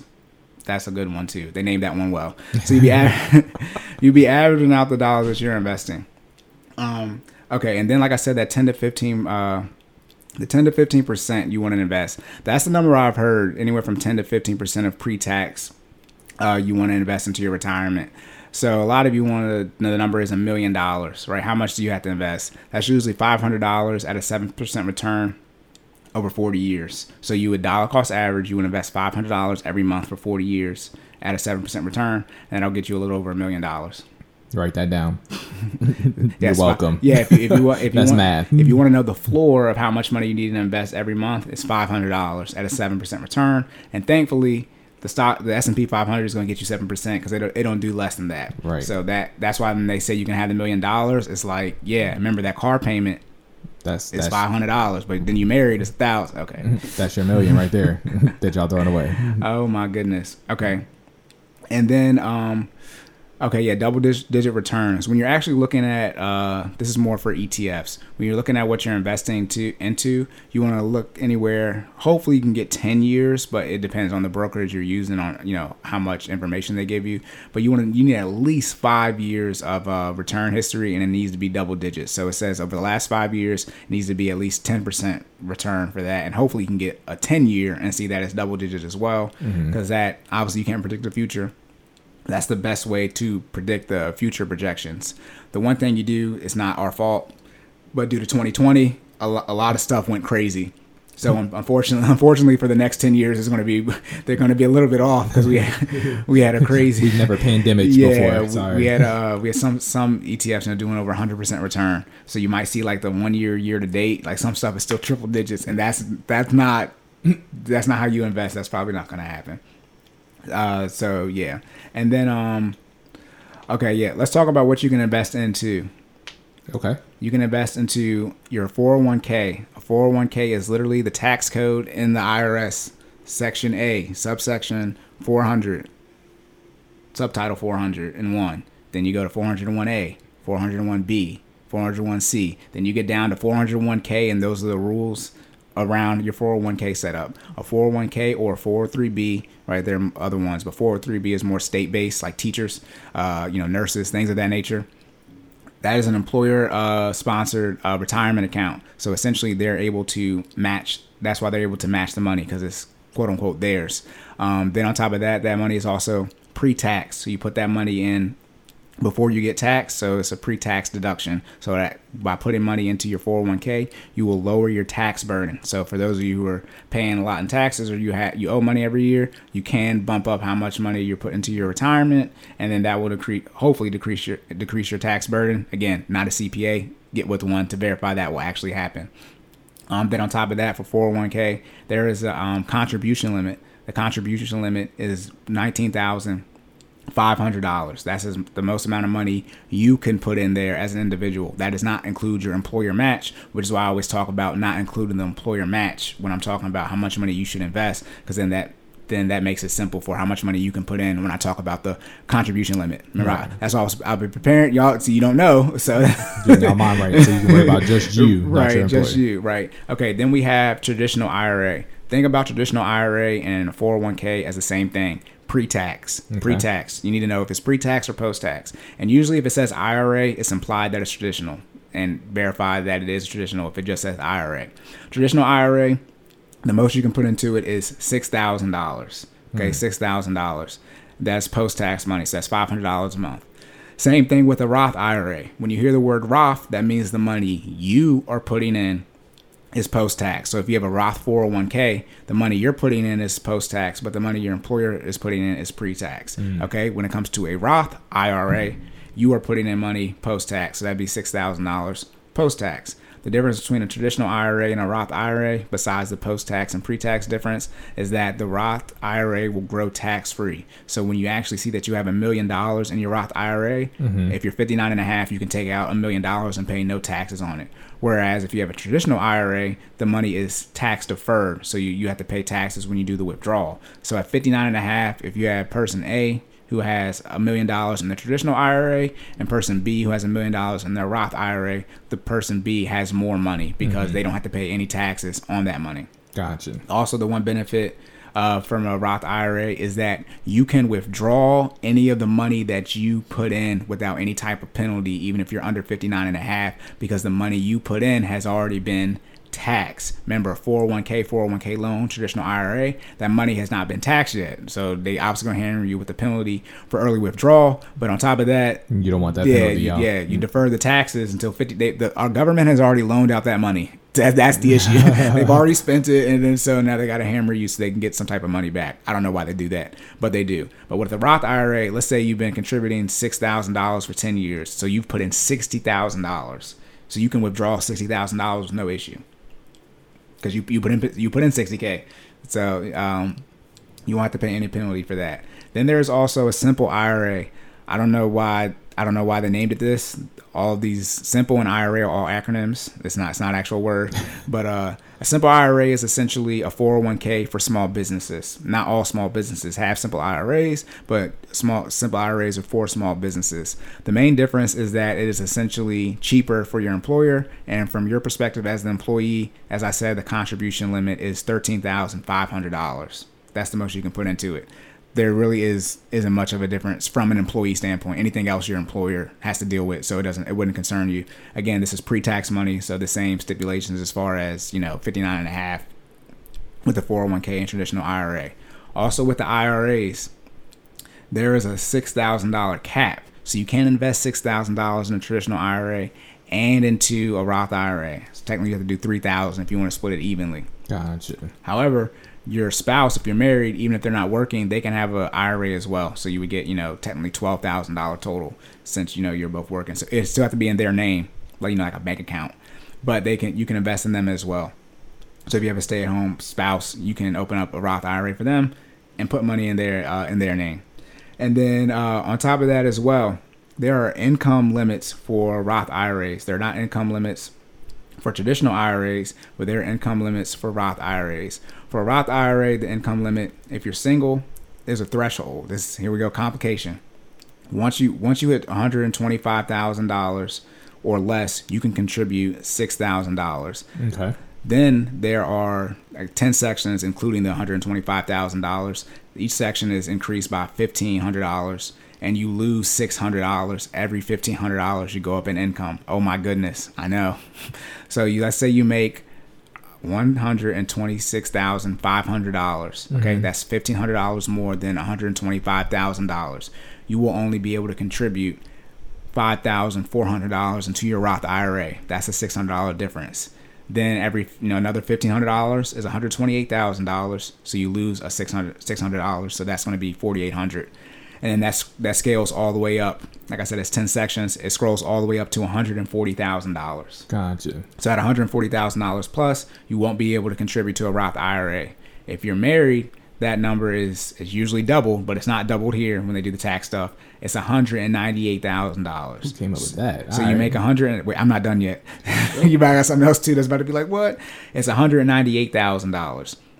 So 198k or less, you can put the 6,000 in. Obviously 12 here because you're married, but 6,000 in.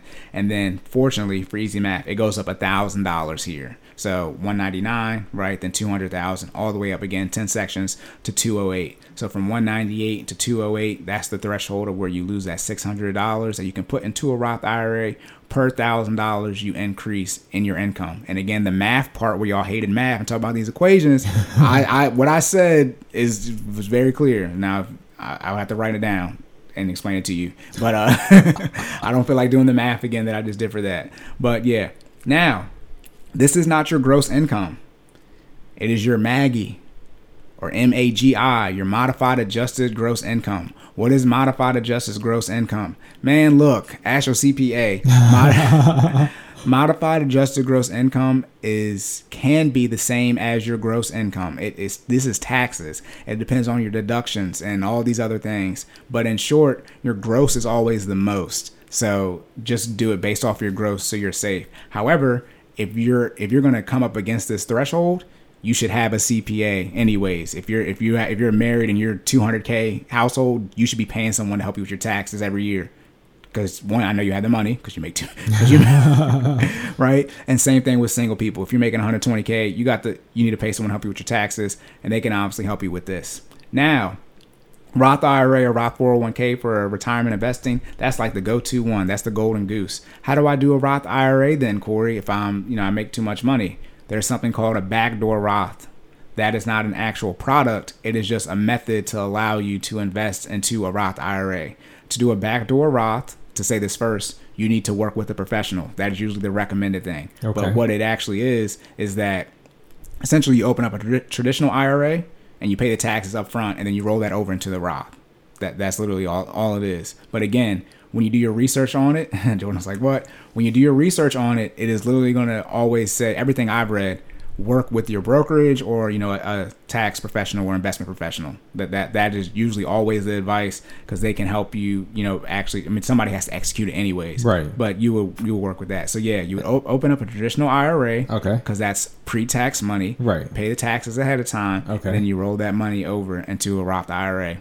But I thought you couldn't contribute to a Roth IRA. You can roll over into a Roth IRA. Again, this is not a product. I'm just- it's called. Li- Hey, they- I'm asking- I'm just asking questions, It is literally called a back. Back door is not a positive That's connotation. you already you had me at that. You saw Put it like I don't know if this. Saw my eyes. and by the way, back door. it literally says like this is not a way to avoid taxes. You're gonna pay tax. Like it is just again. I think they didn't. They they removed the income limit in 2010. So like the ultra wealthy, I guess, have like this is it. The Roth 401k isn't even 20 years old. It's new. Like again, that's why the Roth is so big. Right. But again, for if you're making around 120k single or 200k married, and you want to do a Roth IRA, get with a tax professional or investment professional, so you they can help you uh, set up the backdoor uh, Roth IRA process. And again, the six thousand dollar limit that's every year, so you'd have to do this every year. But again, you have a professional, so you don't have to.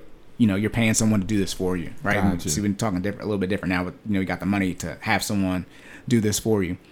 Now let's talk about if you turn 50, right? Something called the catch-up contribution limit. This allows you to attempt. You can't because you missed out on time, the compound interest. But it's a lie. I'm just a product. that you get a catch-up contribution to try to catch up to how much money you're investing. That limit for the um that number for 401k is sixty five hundred dollars. So you would be able to invest a total of uh, twenty six thousand dollars. That nineteen five plus an extra sixty five hundred. If you're doing a traditional IRA slash Roth IRA, that's going to be an extra thousand dollars. So you can put seven thousand dollars in. But again, as I said before, either you were or weren't investing the six thousand for the IRA and for a four hundred one k. Either you were or weren't hitting that nineteen thousand cap. Right. That's so. That's over a thousand dollars a month. That's, That's a over. lot Uh, you're not bread. put. You're not put. Uh, you're not putting. Most people aren't hitting that guy. Uh, so, you but yeah. you out here doing that. It's over 9,000! Okay. oh my goodness. So yeah, that's something you can look into. And then, um, okay, yep, this is what I want to say. Uh, priority standpoint. So what should I invest into?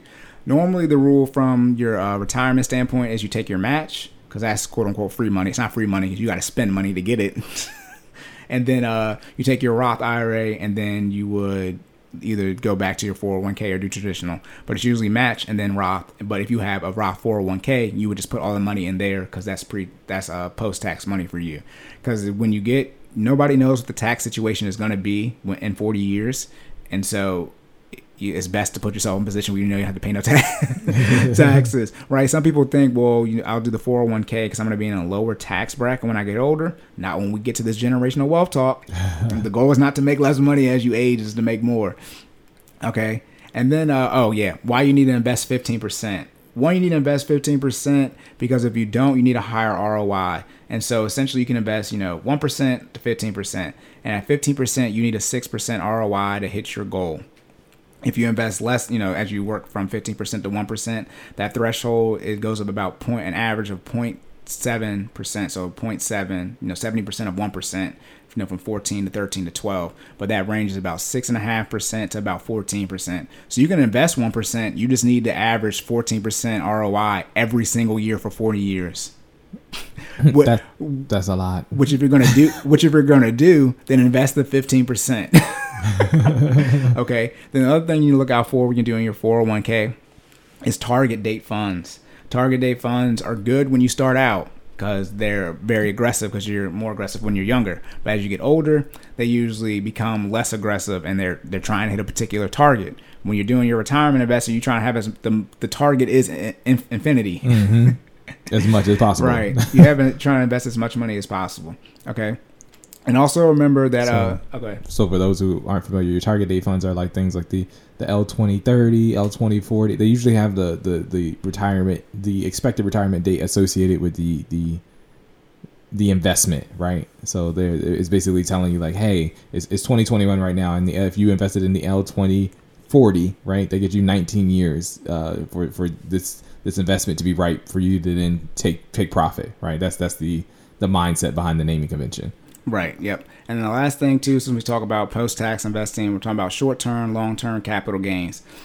I'm gonna explain those real quick. So for something to be long term capital gains or capital gains, whenever you invest, you have never made any money until you sell. And mm-hmm. obviously you don't lose money until you sell. So while that money is sitting there, I know they call it profit, but that's called unrealized gains. When you sell that money, you have now realized those gains. And those gains are either going to be short term or long term capital gains. Short term capital gains is something that is 365 uh, days or less. Long term capital gains, it has to be more than a year. Back to math, a year is not more than a year.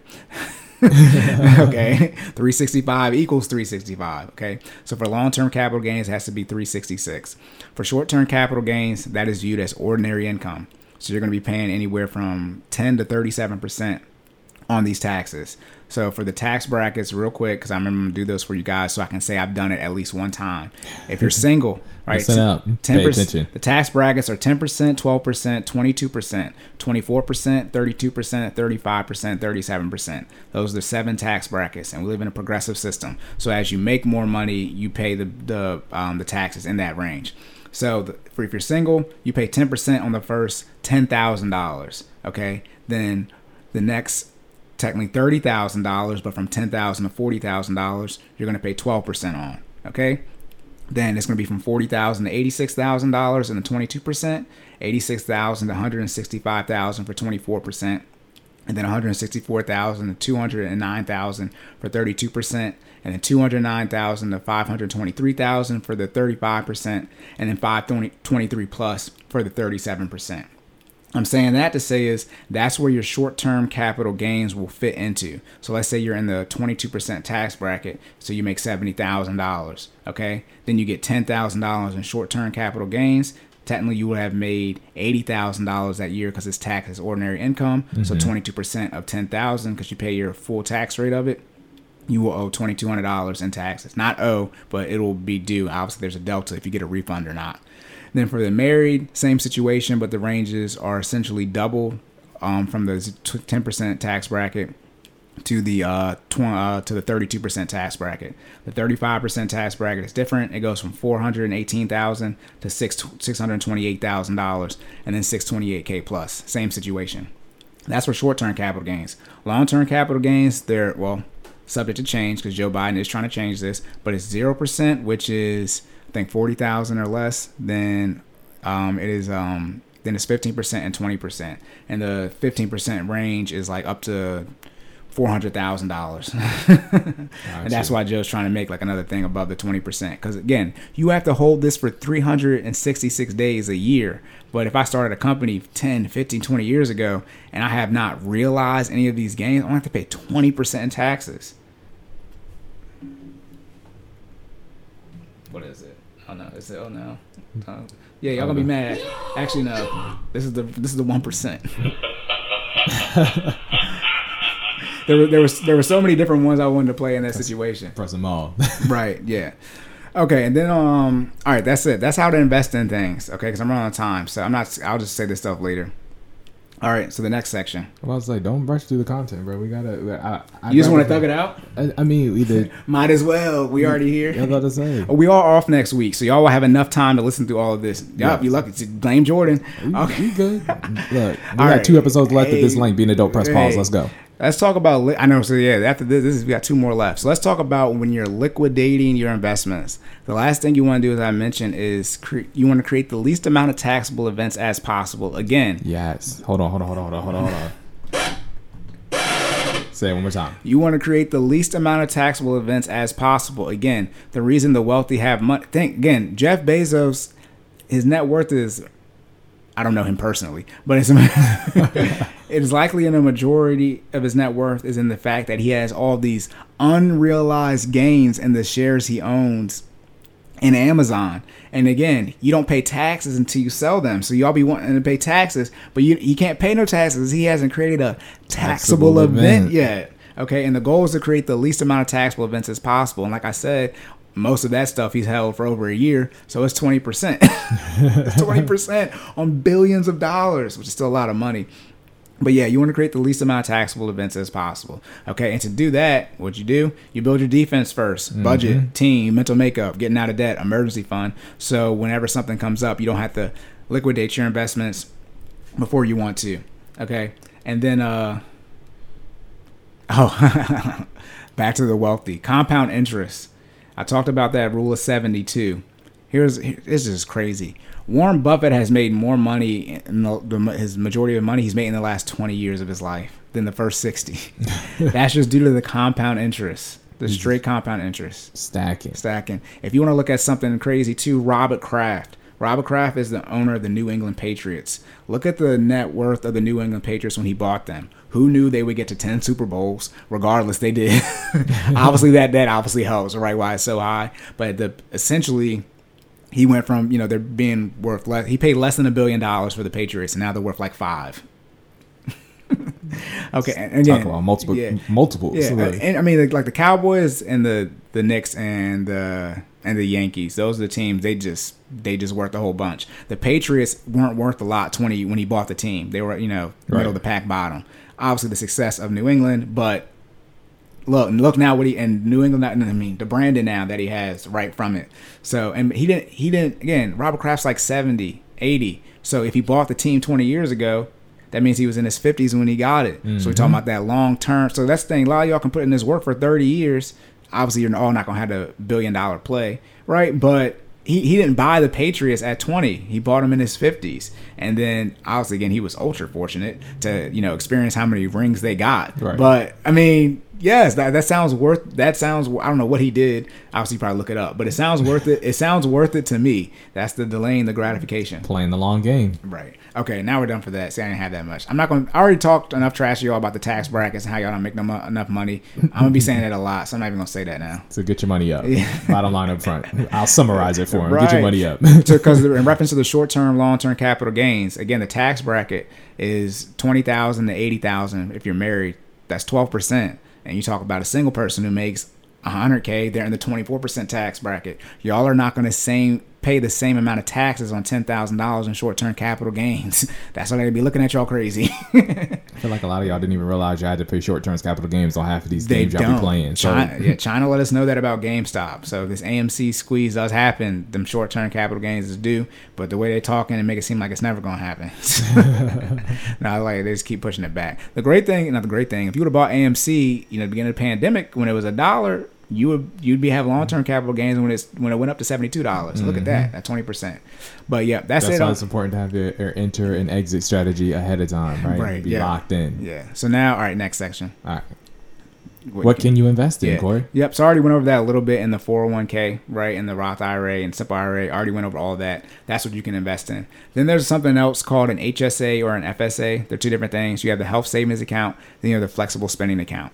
The HSA is actually look. The FSA is not something you look at as investing because I don't think you can invest in stuff with FSA. I don't- I um, don't I think so. But and it's post tax money. You, well, it depends. This is employer based stuff. I know. You said the FSA is post-tax? Pre-tax. Pre tax. Yeah. Okay. I, I, I'm this. I think somebody said it was post tax. I got you. I got you. This is again. This is stuff the government sets up. It's not my rules. I don't got the HSA. I got Yeah, the I got, I got the HSA. HSA is health savings account. The great thing about the HSA is unlike the FSA, you have to spend the money in a certain amount of time for the FSA. HSA and uh, FSA, you lose it when you leave that job, I believe. Okay. HSA, you get to put money in here, you get to keep it in there forever, and you get to use it for depending on what the IRS sets up, but for certain um, health expenses, and you put the money in pre-tax, and if it's a qualified health expense, you don't have to pay taxes on it. so that that is um, that's that's like before we had taxes. That's the best thing. So all the money, remember the the money you make before it gets taxed, that is your money. We just have to pay taxes on it. So in something like an HSA, where you don't have to pay taxes on qualified things, you're you're getting the best bang for your buck.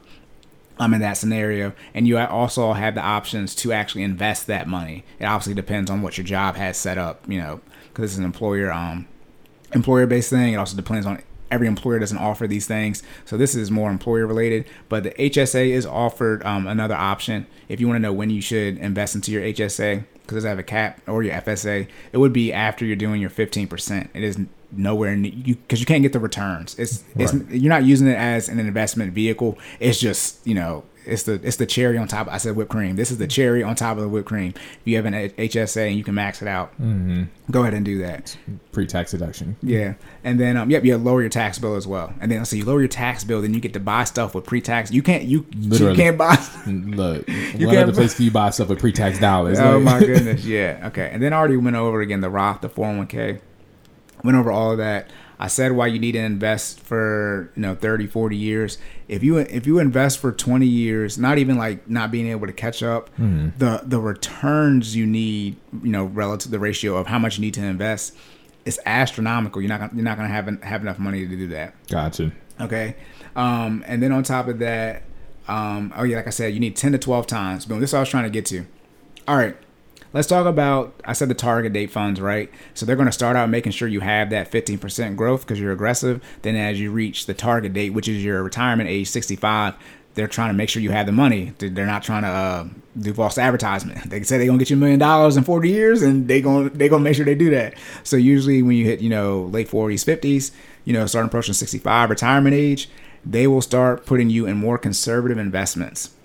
Now the general investment advice is that you have 10 to 12 times you know the most money you make. Because you, know, you, you make more money as you get older but 10 to 12 times. But the average household income let's say is 60k so you make 60k obviously you do 12 times because you don't want to underfund your retirement.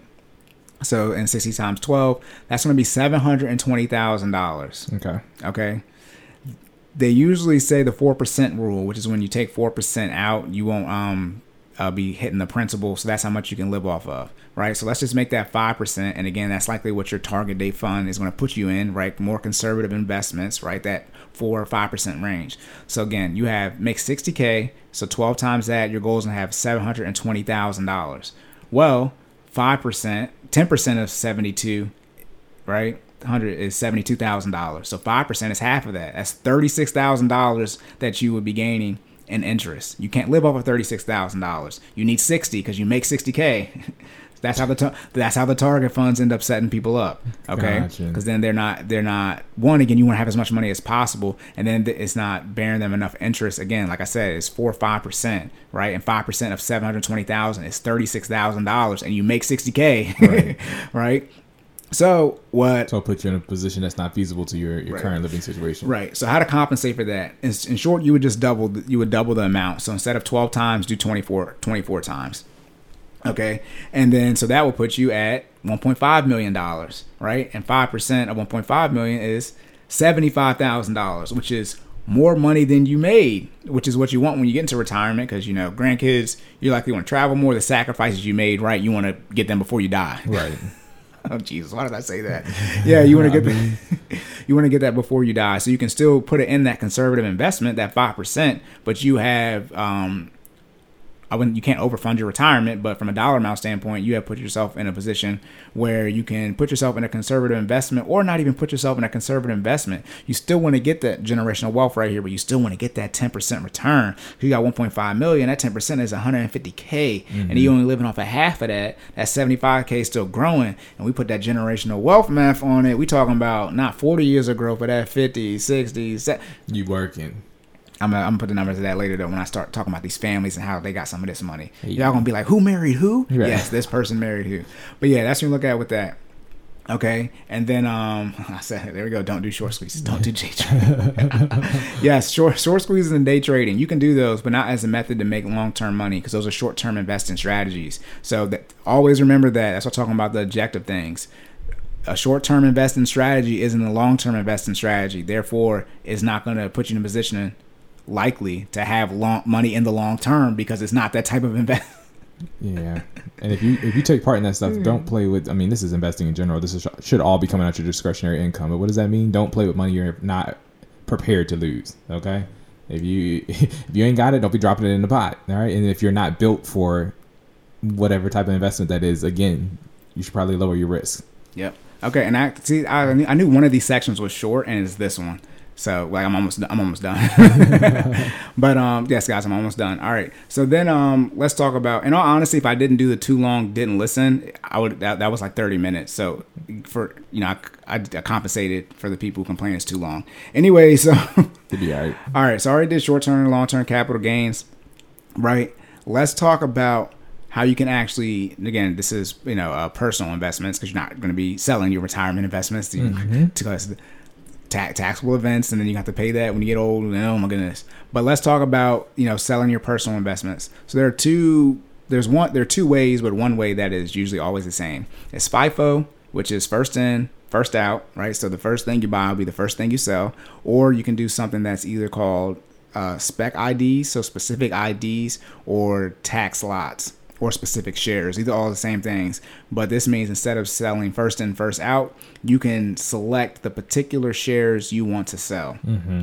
So let's say you're doing something like dollar cost averaging. You've been doing it for ten years. So you know you just you've been buying stocks. You know Apple. You know what was that 100? You have 120 purchases of Buying, Apple. buying shares. right, right. And then you're like, well, which one of these do I want to sell? You can either do first in, first out, where the oldest ones you've sold, those ones you bought, you would sell, which is going to put you in the most advantageous tax standpoint because that's going to the oldest ones are going to have the highest percentage chance of being long-term capital gains, not short-term capital gains. Or you can choose to do specific IDs or tax lots. It depends on the um, brokerage you're using, what they're called, but you can select what shares you want to sell, and then that will help you manage your tax situation better because you might you might not that you want to pay more taxes but again the long term ha- they have more growth right? So you might not want to lose the realized gains from that standpoint.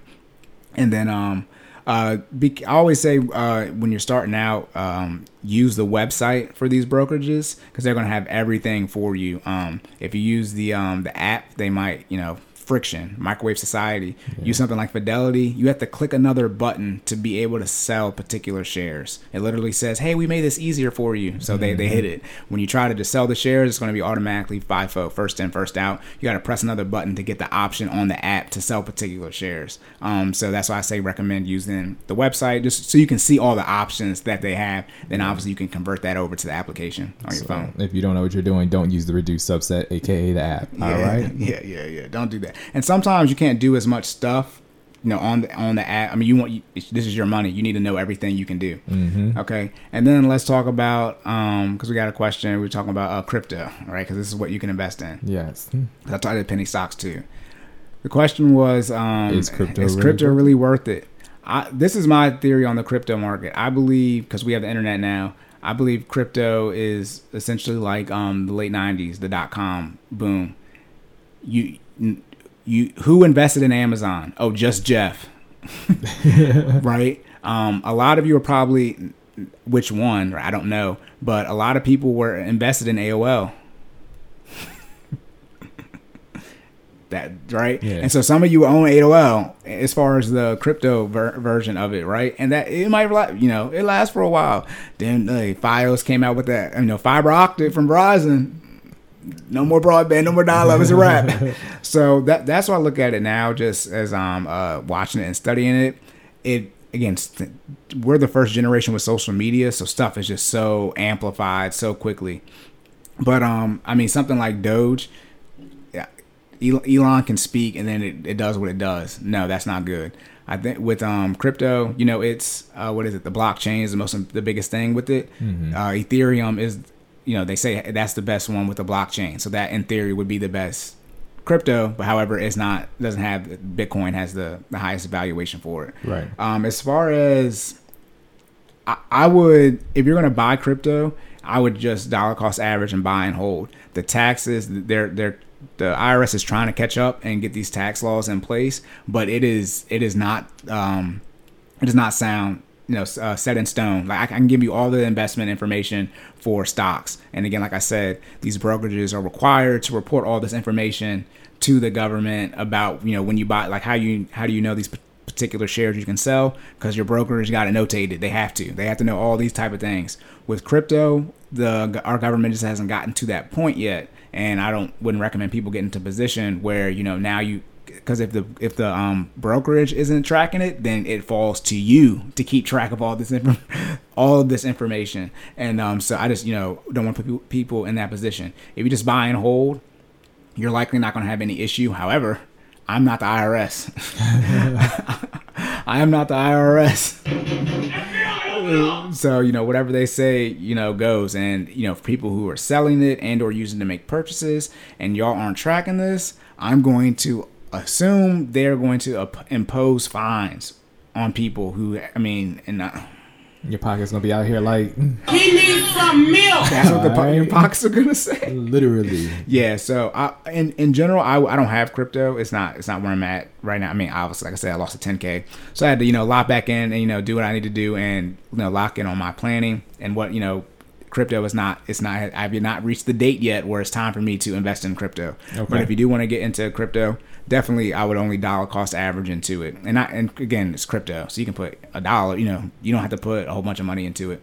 I dabble a little in crypto. If you're gonna do it, do your research. Okay, like Corey said, dollar cost average. Again, only play with this is your discretionary income. Only play with money that you're prepared to lose because income does not have a cutoff time. You can trade income all, or you can trade cryptocurrency. I'm sorry, all day, all night. It does not freeze like the market does. The market oh, has a Oh, yeah, it's cutoff time. 24/7. It is 24 hours of day. You can buy Bitcoin at one o'clock in the morning. Okay, They can crash at, at 1.30 a.m. You can wake up and all your money be gone. literally. And I, hey, passive active investing, I don't got time to wake up. I do not know. and all your money's gone. Yeah, Talk be on about active. That's, Yeah. pretty much as active as you can get. All right. because I got to be on the internet now, you know, social media to do all this stuff. So Right. it- unfortunately, it's, it's in my face now more than ever because you know I'm doing all the posts and research and stuff. Oh God, I can't I, I can't wake up and see all my money gone. I mean, that's like when the market, you know, the market closes. You can do pre-market, you know, stuff, but still, you know, it ain't happened yet. Right. You, can just lose all. Yeah, you got a cookout. It's Saturday. It's 5 p.m. We six beers deep, and when you talk about it, I lost all, I lost all my Bitcoin. oh my goodness! But yeah, then um again the taxes, IRS, uh, short term, long term capital gains. They did deem it either this year or last year. Crypto is more of um it's like real estate. So it, the taxes are handled different differently on it. It's not like cash. So that's the one thing you have to look at too. Uh, crypto is viewed as property. I don't know why they did that. They did that. That's the rules. Again, IRS, you know, Treasury, Teenage Mutant Ninja Turtles. FBI, That that's that's that that that's what they said. So that's what you need to know about it. Um, and then yep, the last and final thing is to start investing early, and if you can, start investing aggressively. Me- Remember, me, you wouldn't have no debt. You would have emergency fund saved. You can start investing aggressively. Again, necessities, debt payments, investments, lifestyles, but there is no debt and investments outrank lifestyle. So you can invest aggressively. So obviously, you know, the, the younger you are, the more money you can have invested due to compound interest. But if you can start investing early and start investing aggressively, and by aggressively, I mean the dollar amount, not aggressive, high risk investments. Thank God I remember to say that. Yes, I mean the dollar amount. So if you're gonna buy, you know, you know, if you're on a dollar cost average, budget to invest, you know, as much money as possible into what you're gonna put into, not get into high risk investments from an aggressive standpoint. So he means put more money into the market. He Yeah. doesn't mean put all your money into, Into a market. penny stock. Yes, Okay. Yes. All right. Yeah. And by the way, I did not put all my money in. People wonder how much put. I did not put all my money in. Again, the emergency fund did not get touched. So again, I'm I'm okay. All right. And then okay, because that's gonna put you in the. And this is what again, I, y'all y'all don't be ready yet because y'all y'all just study selfishly for yourself. When you invest as early and as aggressively as possible, that's going to put you in the best position to slow down your investing in the future because now you got your compound interest to comp not it can't it doesn't compensate obviously if you're not investing, but you have that compound interest churning for you. So let's say you do like unfortunately, let's say you know one of your your children has to get you know say they get cancer, right? And so now you have you have to the easiest way to get money back into your budget is to you know stop doing your retirement because obviously you know you can't take up another job usually because you got to do these medical appointments now. Right. Hopefully, you, your child doesn't get cancer.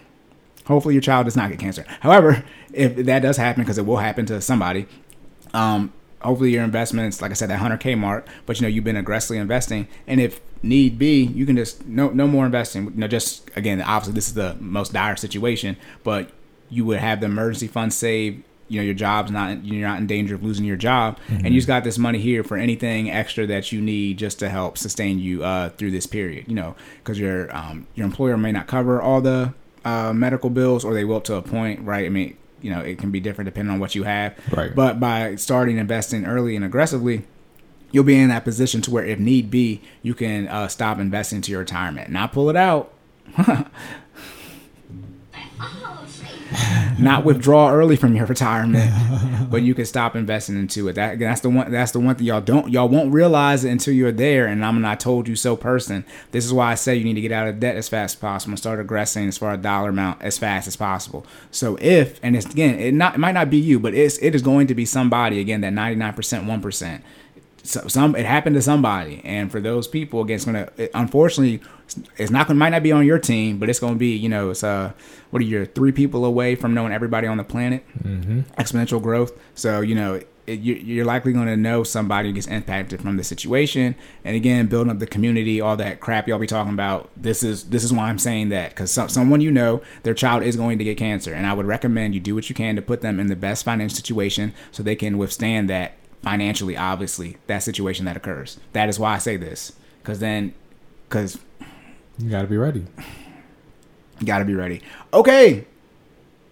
That's it. You good? that's it. Now Good. now we're not done yet. We're not done yet because we did what you can invest. So what's the what's the second to last one right there? We need to transfer into generational wealth. we gotta transfer into generational wealth again again again See, I'm, like, put it like this. I got, I got more stuff. I, I didn't skip over some things, but you know, I shorted some things down because I was like, one, I didn't memorize it, so I was just gonna keep reading it. Okay, we're gonna transfer now because remember I talked about this was just building wealth. This is for you and your spouse. This is none of the. I mean, obviously, this is for your children, right? Make sure their money when they inherit it, but this is just about you. I talked a little bit about RMD, required minimum distribution, right? So when you turn 72, right, which means what? You about to die, which means what? it's about time to transfer this wealth to the next generation. I don't think we're supposed to keep telling people they about to die, Corey. Oh, you got to. I, I say, I, I say, I know it's gonna happen, but I mean, I don't think we're supposed to be like, "Oh, you about to die." Like at seventy two, like we're supposed to speak longevity into people's lives, man. 100, 100. No, no, no, no, no, No. no. Well, this is this is okay. You can do you can do your episode when I get Fitness. to I'm working on keeping people alive as Yeah, long yeah, as possible. Yeah, yeah. But I'm talking about from a then tax stamp a tax standpoint. I get- I know Yeah, yeah, I know you're saying. I know you're just messing with me. no, but uh, yeah, we'll put it like this: some people don't know and then and then they die, and then the money's messed up. But yeah, so RMD that is for your 401k, and it may be for your traditional IRA, but it's definitely for your 401k. So when you turn 72, you are required to take a minimum distribution out of your 401k. It's not a fixed amount, it's a fixed formula based on how much money you have. So there's no particular dollar amount uh, per person. If you have a Roth uh, 401, excuse me, Roth IRA, there a Roth IRA has no required minimum distribution, so you can just keep that money in there. So again, let's say you have the Roth IRA and you have the 401k. When we talk about that dying longevity, hopefully you don't even have to touch your Roth IRA, so that money can just sit there. Again, generational wealth. I'm talking about you invest in 20, 30, 40 years, but if that Roth IRA you invested for 40 years and you ain't got to touch it, mm-hmm. then you leave it all behind. And now that growth is what? Not 40, then it's 50 but LeBron say, not one, not two, not three. It's 50, 60, 70, 80, 90, 100 plus years. And if you start running compound interest on 100 plus years, y'all gonna be like, wow, Corey, it's a billion dollars. Yes. Yes, it is. yes, it is. yes, it is, depending on how much money it is. So that's when you look at from that standpoint as we're transferring over to the generational wealth. Now, your house. Okay. All right, I mean, this is mainly stop. Remember, that's I'm, I'm transitioning because remember, you're, you're gonna have a house at this at your old age. I've said this before. I should have put this first. I said, I said, not retiring with the mortgage. Do not retire with the mortgage. It's unfortunate if you have older parents. Don't don't ask my. They have to keep working till the mortgage is paid off. Because if they don't, they have to liquidate their retirement to pay their mortgage. That was not the point of investing in retirement. It's not for your mortgage. So that that's now you playing the game the wrong way. okay, but your house as an asset. We talk mostly, not mostly, all about stocks here. Remember, I talked about last time about the house, right? About the equity and the assets and the liabilities. Mm-hmm. When you, let's say you put fifty thousand dollars on your house, right? Okay. Your house doesn't go up in fifty thousand dollars. You don't have a three hundred thousand dollar house and now it's worth three fifty. What you do is, if you have a lien on it, right, you decrease your liabilities by fifty thousand dollars. So technically, in that case, your net worth wouldn't change because all you did was take something in your assets category and you moved it over to the liabilities. Nothing has changed. Gotcha. That's why I talk about don't look at your primary residence here, right? Don't handle the same way you have an, uh, handle an investment property because you don't make you don't make money the same way. However, something like stock, obviously your net worth would be the same. You should take the 50k and just put it in stocks, but that does have the chance to truly appreciate in value. So don't don't mix mix them up the same when we talk about these houses when we get into retirement. Got to have it paid off. Don't look at to dumping money into your house as the same way. You know, I put 50k in stocks and I put 50k on my mortgage. That is not the same thing. So don't don't look at that way when we talk about making wealth in this case and transitioning to the generational wealth. Because if you again, black people, y'all, a lot of y'all don't be talking with your parents. It would be on them, but about the estate process. Right, I sort of be messing with my parents now. But again, I, this this why this why I be talking about the death stuff. I'm going to bury my parents. That is what they want. Right. Okay. So who I have one brother who is going to be handling. They not going to be here, and I would like to know about it now and not when I'm mourning them. Right. so again, general. It is it is selfish to leave leave behind a stressful situation We- when you pass. we transferring right here, and in these other communities, if you don't think they'd be discussing, you know, what, especially when they have a business, like, and they're going to inherit the business. I need, I, I, if I'm about to be majority owner, I get to know everything. Right. so you might as well just tell me now. So that's the one thing in the black community. Then a little transfer to generational wealth. Not saying that you got to be mean to your parents, but if they talking about you about to have something, then oh, tell me at least give me you know some type of estate planning and things of that nature, just so it's not I find out at, literally when you die. I mean, wh- why would I want to know then? This is not power. Spoiler alert. nah, it was advertised he got shot. Was advertised he died? I mean, you just told him now. I And I, I said spoiler. I said spoiler. I mean, I already said it before the spoiler. That's why I said it again. it's all good. Right. Okay. So that's how that works. And then, oh yeah, I said I already did the, the retirement investing. See, I got so much stuff double here to make sure about that ten uh, about investing uh, that 720k if you make 60k that 10 to 12 times and avoiding those target date funds. I'm saying that again to say, like I said, you don't want to spend all the money you have invested for your retirement. Because if you leave that money and then it gets to grow, like I said, that changes from 20 to 30 to 40 years to 50, 60, 70, 80, 90, 100 plus as far as compound interest. Okay? And then yeah, when you get to retire, you still want to have that money money growing. You never actually want to take away from the principal balance. And then the last two things or three things, estate planning. You have to set up your estate. In short, if you're not going to have, I think I said this, if you're not going to have over ten million dollars, you, you, that's where the ta- that's where the threshold is for estate estate planning taxes.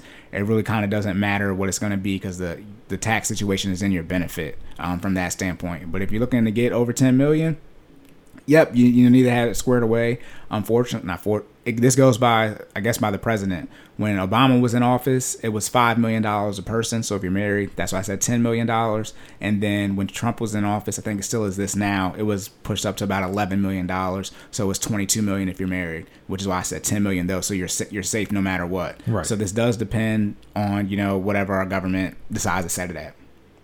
Okay. And then, oh yeah, same thing. All right. Then the last thing, the transition. Because I didn't even talk about kids and invest into your kids' college fund. 529s, ESAs, or UTMAs. I'm going to get that generational wealth. But that's when you would actually be investing into your children or the next generation. So ESA, like I said, education savings account. Then a 529. I don't. That's. I think that's a section in the tax code. It's probably a section in the tax code. That's another college uh, savings plan. And um, if you you can use that money for college expenses, and you don't have to um you don't have to pay taxes on it. ESA does have a two thousand dollar contribution limit. Yes, two thousand dollars. I don't know the amount of colleges on pace to be like 40 50k a year in 18 years so obviously 2000 probably not gonna get you there right that's $36000 um, they do also have an in- income limit it's $220000 but a 529 per does person no household income household. Okay. yeah, yeah. And then um, on top of that, in the 529, there is no income limit, but you do um, what is it? Uh, I think the cap is about fourteen thousand or five thousand dollars. This this changes as, as inflation increases. They increase these amounts. That's why I don't really know what they are because they always it's always changing. But it's around that. The one thing with the the five twenty nine ESA, you can't use them both for the same thing when it comes to even though they're both college savings plans. You can't. They both don't have the same rules for what you can spend the money on when it comes to a tax um, a tax situation for college expenses. Um, also on top of that, 529s are state based, and you can get open a 529 in a, a state you don't live in. So you can live in Maryland and get a 529, you know, in Florida. You would have to do your research. Obviously, again, you'd be working with an investment professional here to figure out the 529 that's you know best for you. Um, and then also the great thing about a 529, here we go, now crazy money. So your ch- your child goes to college at 18, right? So if you're investing for them, you can only invest for 18 years. What if I said you can invest for 20 years for them? How can I invest for 20 years for an 18 year old? Well, for a 529, you can open it up in your name and then you can transfer it to your kid. so for those who do that planning, remember proper planning prevents poor performance, mm-hmm. right? Y'all ain't make no plans for your portfolio, all them P's, that's a seven P's, right? You could, if you want to, you can start investing for your child before they get here. And that's why this is the transition to the generational wealth. You are going to be investing money before before the pe- before your grand the pe- before your grandchildren get here and before the person your grandchildren is going to marry even get here. You can start having money set aside for them. That's the transition to the generational wealth. I guess they both about to be this long because the generational wealth stuff is way longer than this. Yeah, you just gotta start thinking ahead, y'all. That's that's ultimately what what the the transition I think alludes to. yes. Locked and loaded think piece. Let's go. This is gonna be real quick. Huh, that's what he said. Anyways, I always remember. I always make this joke. Ultimate sidetrack here. I think is what anything over five minutes is making love. Whenever. Wait, hold on, wait, Um, wait, wait, wait. Go ahead, give my bad. but no, you're good. I, this is about. This is about to be. This is about to be wild. What it I- started off wild. Go ahead. what I say is nah. Anything over two minutes. I said- that's what those things is five minutes. I said nah, two minutes. I said what you do? What we doing? they about to hit you with the. The lies. There you go. There it is. The lies. hey, I gotta go make this money. hey, she's sitting in there. They like women like two minutes. Oh, God! No! God, please, no! No! No! No! Hey, the best two minutes of your life. Cause I'm be there when I'm done. Be like, Hey. Oh my Oh, goodness! Why did Corey say this? Because we talk about generational wealth. How the kids go? Say no, I'm joking. I okay, think they got here. So let me. All right, think piece because we're gonna be done at two two thirty. All right, think piece. You need to do your research before you start investing. Remember, rule one to investing is to have money, obviously, because you can't invest without it. Oh, I forgot. I should have said this. There are apps out there where you can invest into the stock market, but with fake money or paper money. So you can you get it's not you're not gonna make no money because it's fake money, but it does exactly what the stock market is gonna do. So you can do that for those you want to get started, but you know start learning, but you don't want to spend money yet you can download apps and like there you can reload the money on you know you can make yourself have 99 billion dollars you know so it's it's, you know, it's pretty much a video game so you can do that. But so for the think piece do your research do your research do your research. You need to plan plan plan for this. And also go with your gut feeling after you've done the research obviously. Trust your gut feeling. So if you're saying ah i shouldn't do this it's okay. Don't do it. It's all right. And again like i said accept the plan that you make and accept the results from your plan. And then if you want better results you need to make a better plan so you need to do more research it might involve you spending money either investing in yourself or investing in an investment professional which you would have to do the research on as well because you don't want to get got for your money okay and then Oh, I'm not a lot about the two minute, the two, the two. I'm gonna do this one quick. This is supposed to be bumped up. Here we go. We transition to generational wealth. This is the last thing. No, I'm gonna tease right there. I'm putting on the other one because there's already too deep in. Cause I talked about the 300k income. We're gonna leave that for generational wealth. So when I talk about relationships and how you pick somebody, yep, that's it. Man, we let's give Corey a round of applause for all that information. Man, I know that's a lot, but he did a great job getting that out. Even get a couple of air horns for that. You know what I'm saying? We gotta give a couple, a couple of those. Finish with an explosion. Oh, did a great job, bro. We appreciate that. I appreciate my brother. Let's give a round of applause for Jordan. Where's that? Thank, thank you, sir. Yes. Thank That- Jordan for uh, uh, uh, vaulting the fitness information because we got a whole bunch of fitness questions. But we got y'all. They, they coming. Right. Don't think uh, answers are coming later. But we got to get this. This is important, Right. and that's the reason why we taking the time to give you this information. Corey is taking the time to give you this information. All right. yeah, I just want to make because I've got the questions here. I'm just gonna read them out loud. So I did. We had questions about penny stocks. I answered that. We had questions about what are crucial investing mistakes. I sort of went over that about your risk tolerance, things of that nature. I gave you 220 or I'm sorry, two hours and 26 minutes of information. Uh, then it's uh, how do you go about picking a broker? Oh, I didn't really answer. I did answer that, but not really. It it doesn't. Um, You did. it did. But I just- asked you that question. Yeah, but I thought of like something else. It doesn't doesn't really matter the broker you pick. They're essentially all the same. What matters is the account you open, which is what I went over. But if you're saying should I pick, you know, Fidelity or Vanguard, it again the the, the stock market is the is, is what you're trying to access to, and few of them have access to you know different stocks. But you know, Vanguard and Fidelity both have access to Apple. I promise you. I know because I have them both. but as far as you know, which one to pick, because I didn't really answer that. You would long term investing. I would pick a company. If you're trying to invest for 40 years, I would not start investing for your long term investments with a company who hasn't been around for 40 years. So that's Robinhood. That's all these new ones that popped up. I would not put your long term invest. I would not put money with someone who you want in 40 years with someone who hasn't been here for four years. That's just that's just me. Now again, none of the money's insured anyway. However, I did read if they do go bankrupt, they would transfer somewhere else because it's technically in the stock market. I don't want to know how that plays out because I, I don't know. I didn't want to keep researching that. I don't I don't I don't want to know what happens if somebody goes out of business. But yeah, to, to pick one, I went over what you actually need. It's the type of savings account they're going to open where your money sits before you actually use that to buy into the stock market. I did go over that. Yeah. Then we went over. Oh, go We talked about the products. You also talked about, you know, Yeah, the products. they do Yeah, yeah, yeah. I know. or not. Yeah. yeah, shout out, shout Look, he was Shout out to my co-host. Look, I was the host of Dex. I Look, hey, attention. you know Look. me. My brain is just I fried. feel you. You know, your job is to get the information out. My job is to Right. throw it. You know, make sure we slide in the, the questions that people want to answer. All right, I got you. And then, oh, pros and cons of index stocks versus individual stocks, or index again. Let's just say funds, and they say index stocks. They're not. There's. I'm gonna meet this person. So let me know who did this. I might clarify this in person. Gotcha. But um, for the housewarming, but there's no such thing as index stocks. This might have been a typo because Jordan can't spell, so I'm not. I'm not gonna blame you just yet. And if he said he copy and pasted it though, I'm joking. I'm joking.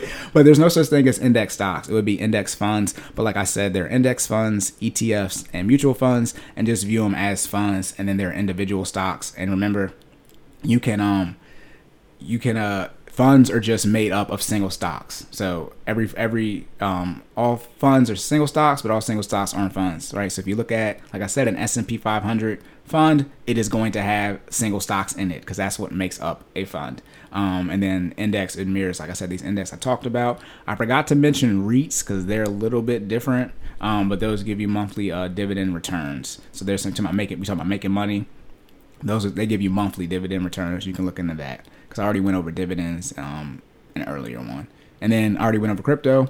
So yeah, I just want to make sure I mention those questions just so I I know I said I did it because I've said so much. And we appreciate y'all asking questions. Y'all we yes, really do. Thank we you had for five. those We had five Keep questions. We had five questions today. Yeah. for finance and inve- and investing.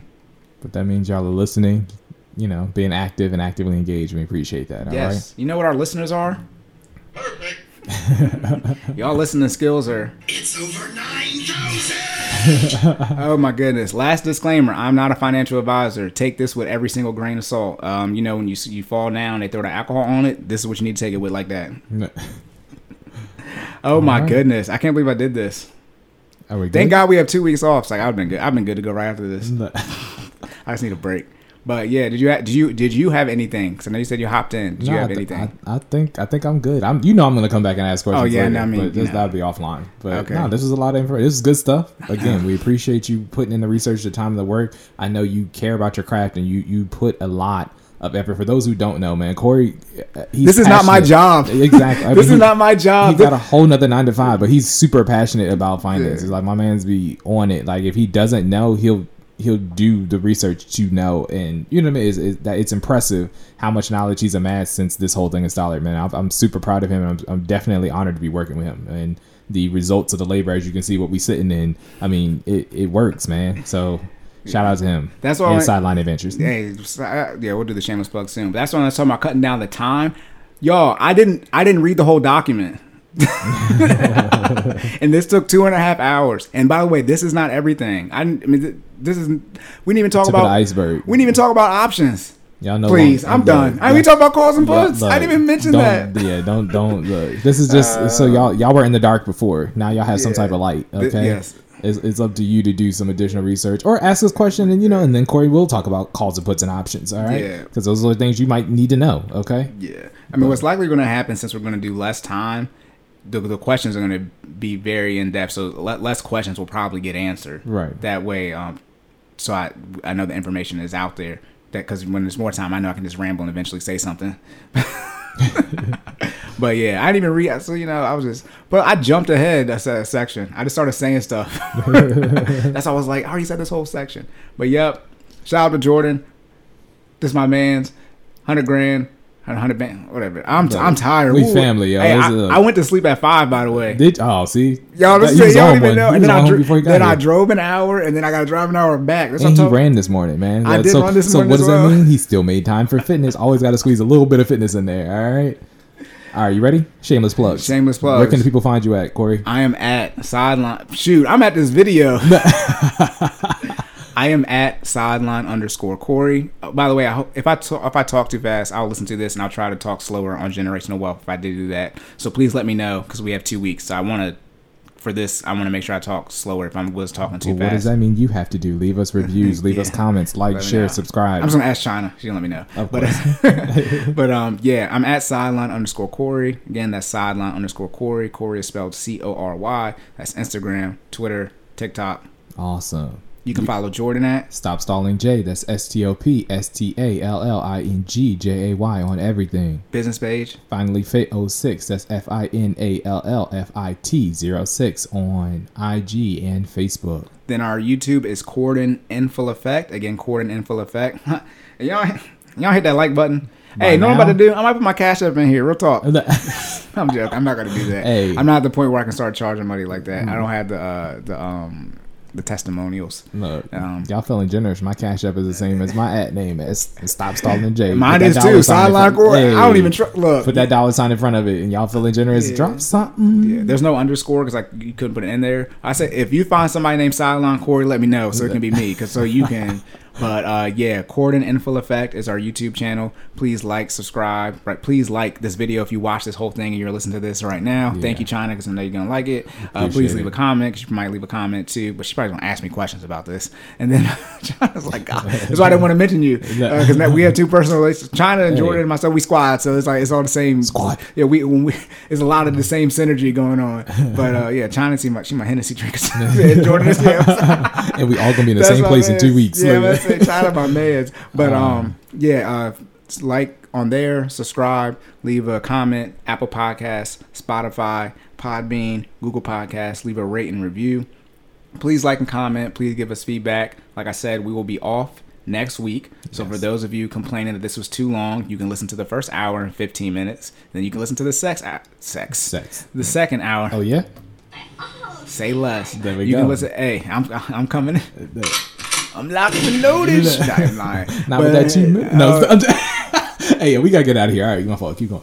Hey, never mind. I'm not. I was gonna. Never mind. I was gonna get in trouble with that. I was gonna play the FBI one. Anyways, um, but yeah, we'll be off next week. All right, so you guys will have two weeks to listen to this since it's so long, and you guys will complain about it. But you said you wanted the finance information. See, now I got my energy back because I'm talking trash. Look, I don't care. I don't care. I don't care. I don't care. Because y'all be asking me questions, and this is why I just do it long, so y'all can stop asking me questions in person. Like, I got other stuff to do. Um, but yeah, we'll be off two weeks. Then we'll be back. What is that? Uh, 8, 12, 9, 19. we'll be back after Uh, that. 20, 26. 20 yeah. 26, we'll be dropping the Generational Wealth episode, episode 14. And then the following week, we'll be back to our regular scheduled program. We'll do fitness and finance segments. But like I said, they'll be cut down. There'll be 25 minutes for fitness, 25 minutes of finance. You guys have requested shorter forms, as this is two and a half hours. right. But uh, yeah, do you have anything else? I think we good. Good? I'm just now I just got so much energy. I've just been talking so long. Stop me. All right, so You got it. I got it right. I would say yeah. You said you wanted the intro, not the outro. Nah, you got it. Look, All right. So remember to save more and say less, and keep making better your best. and we will catch y'all in the next one. Let's Go.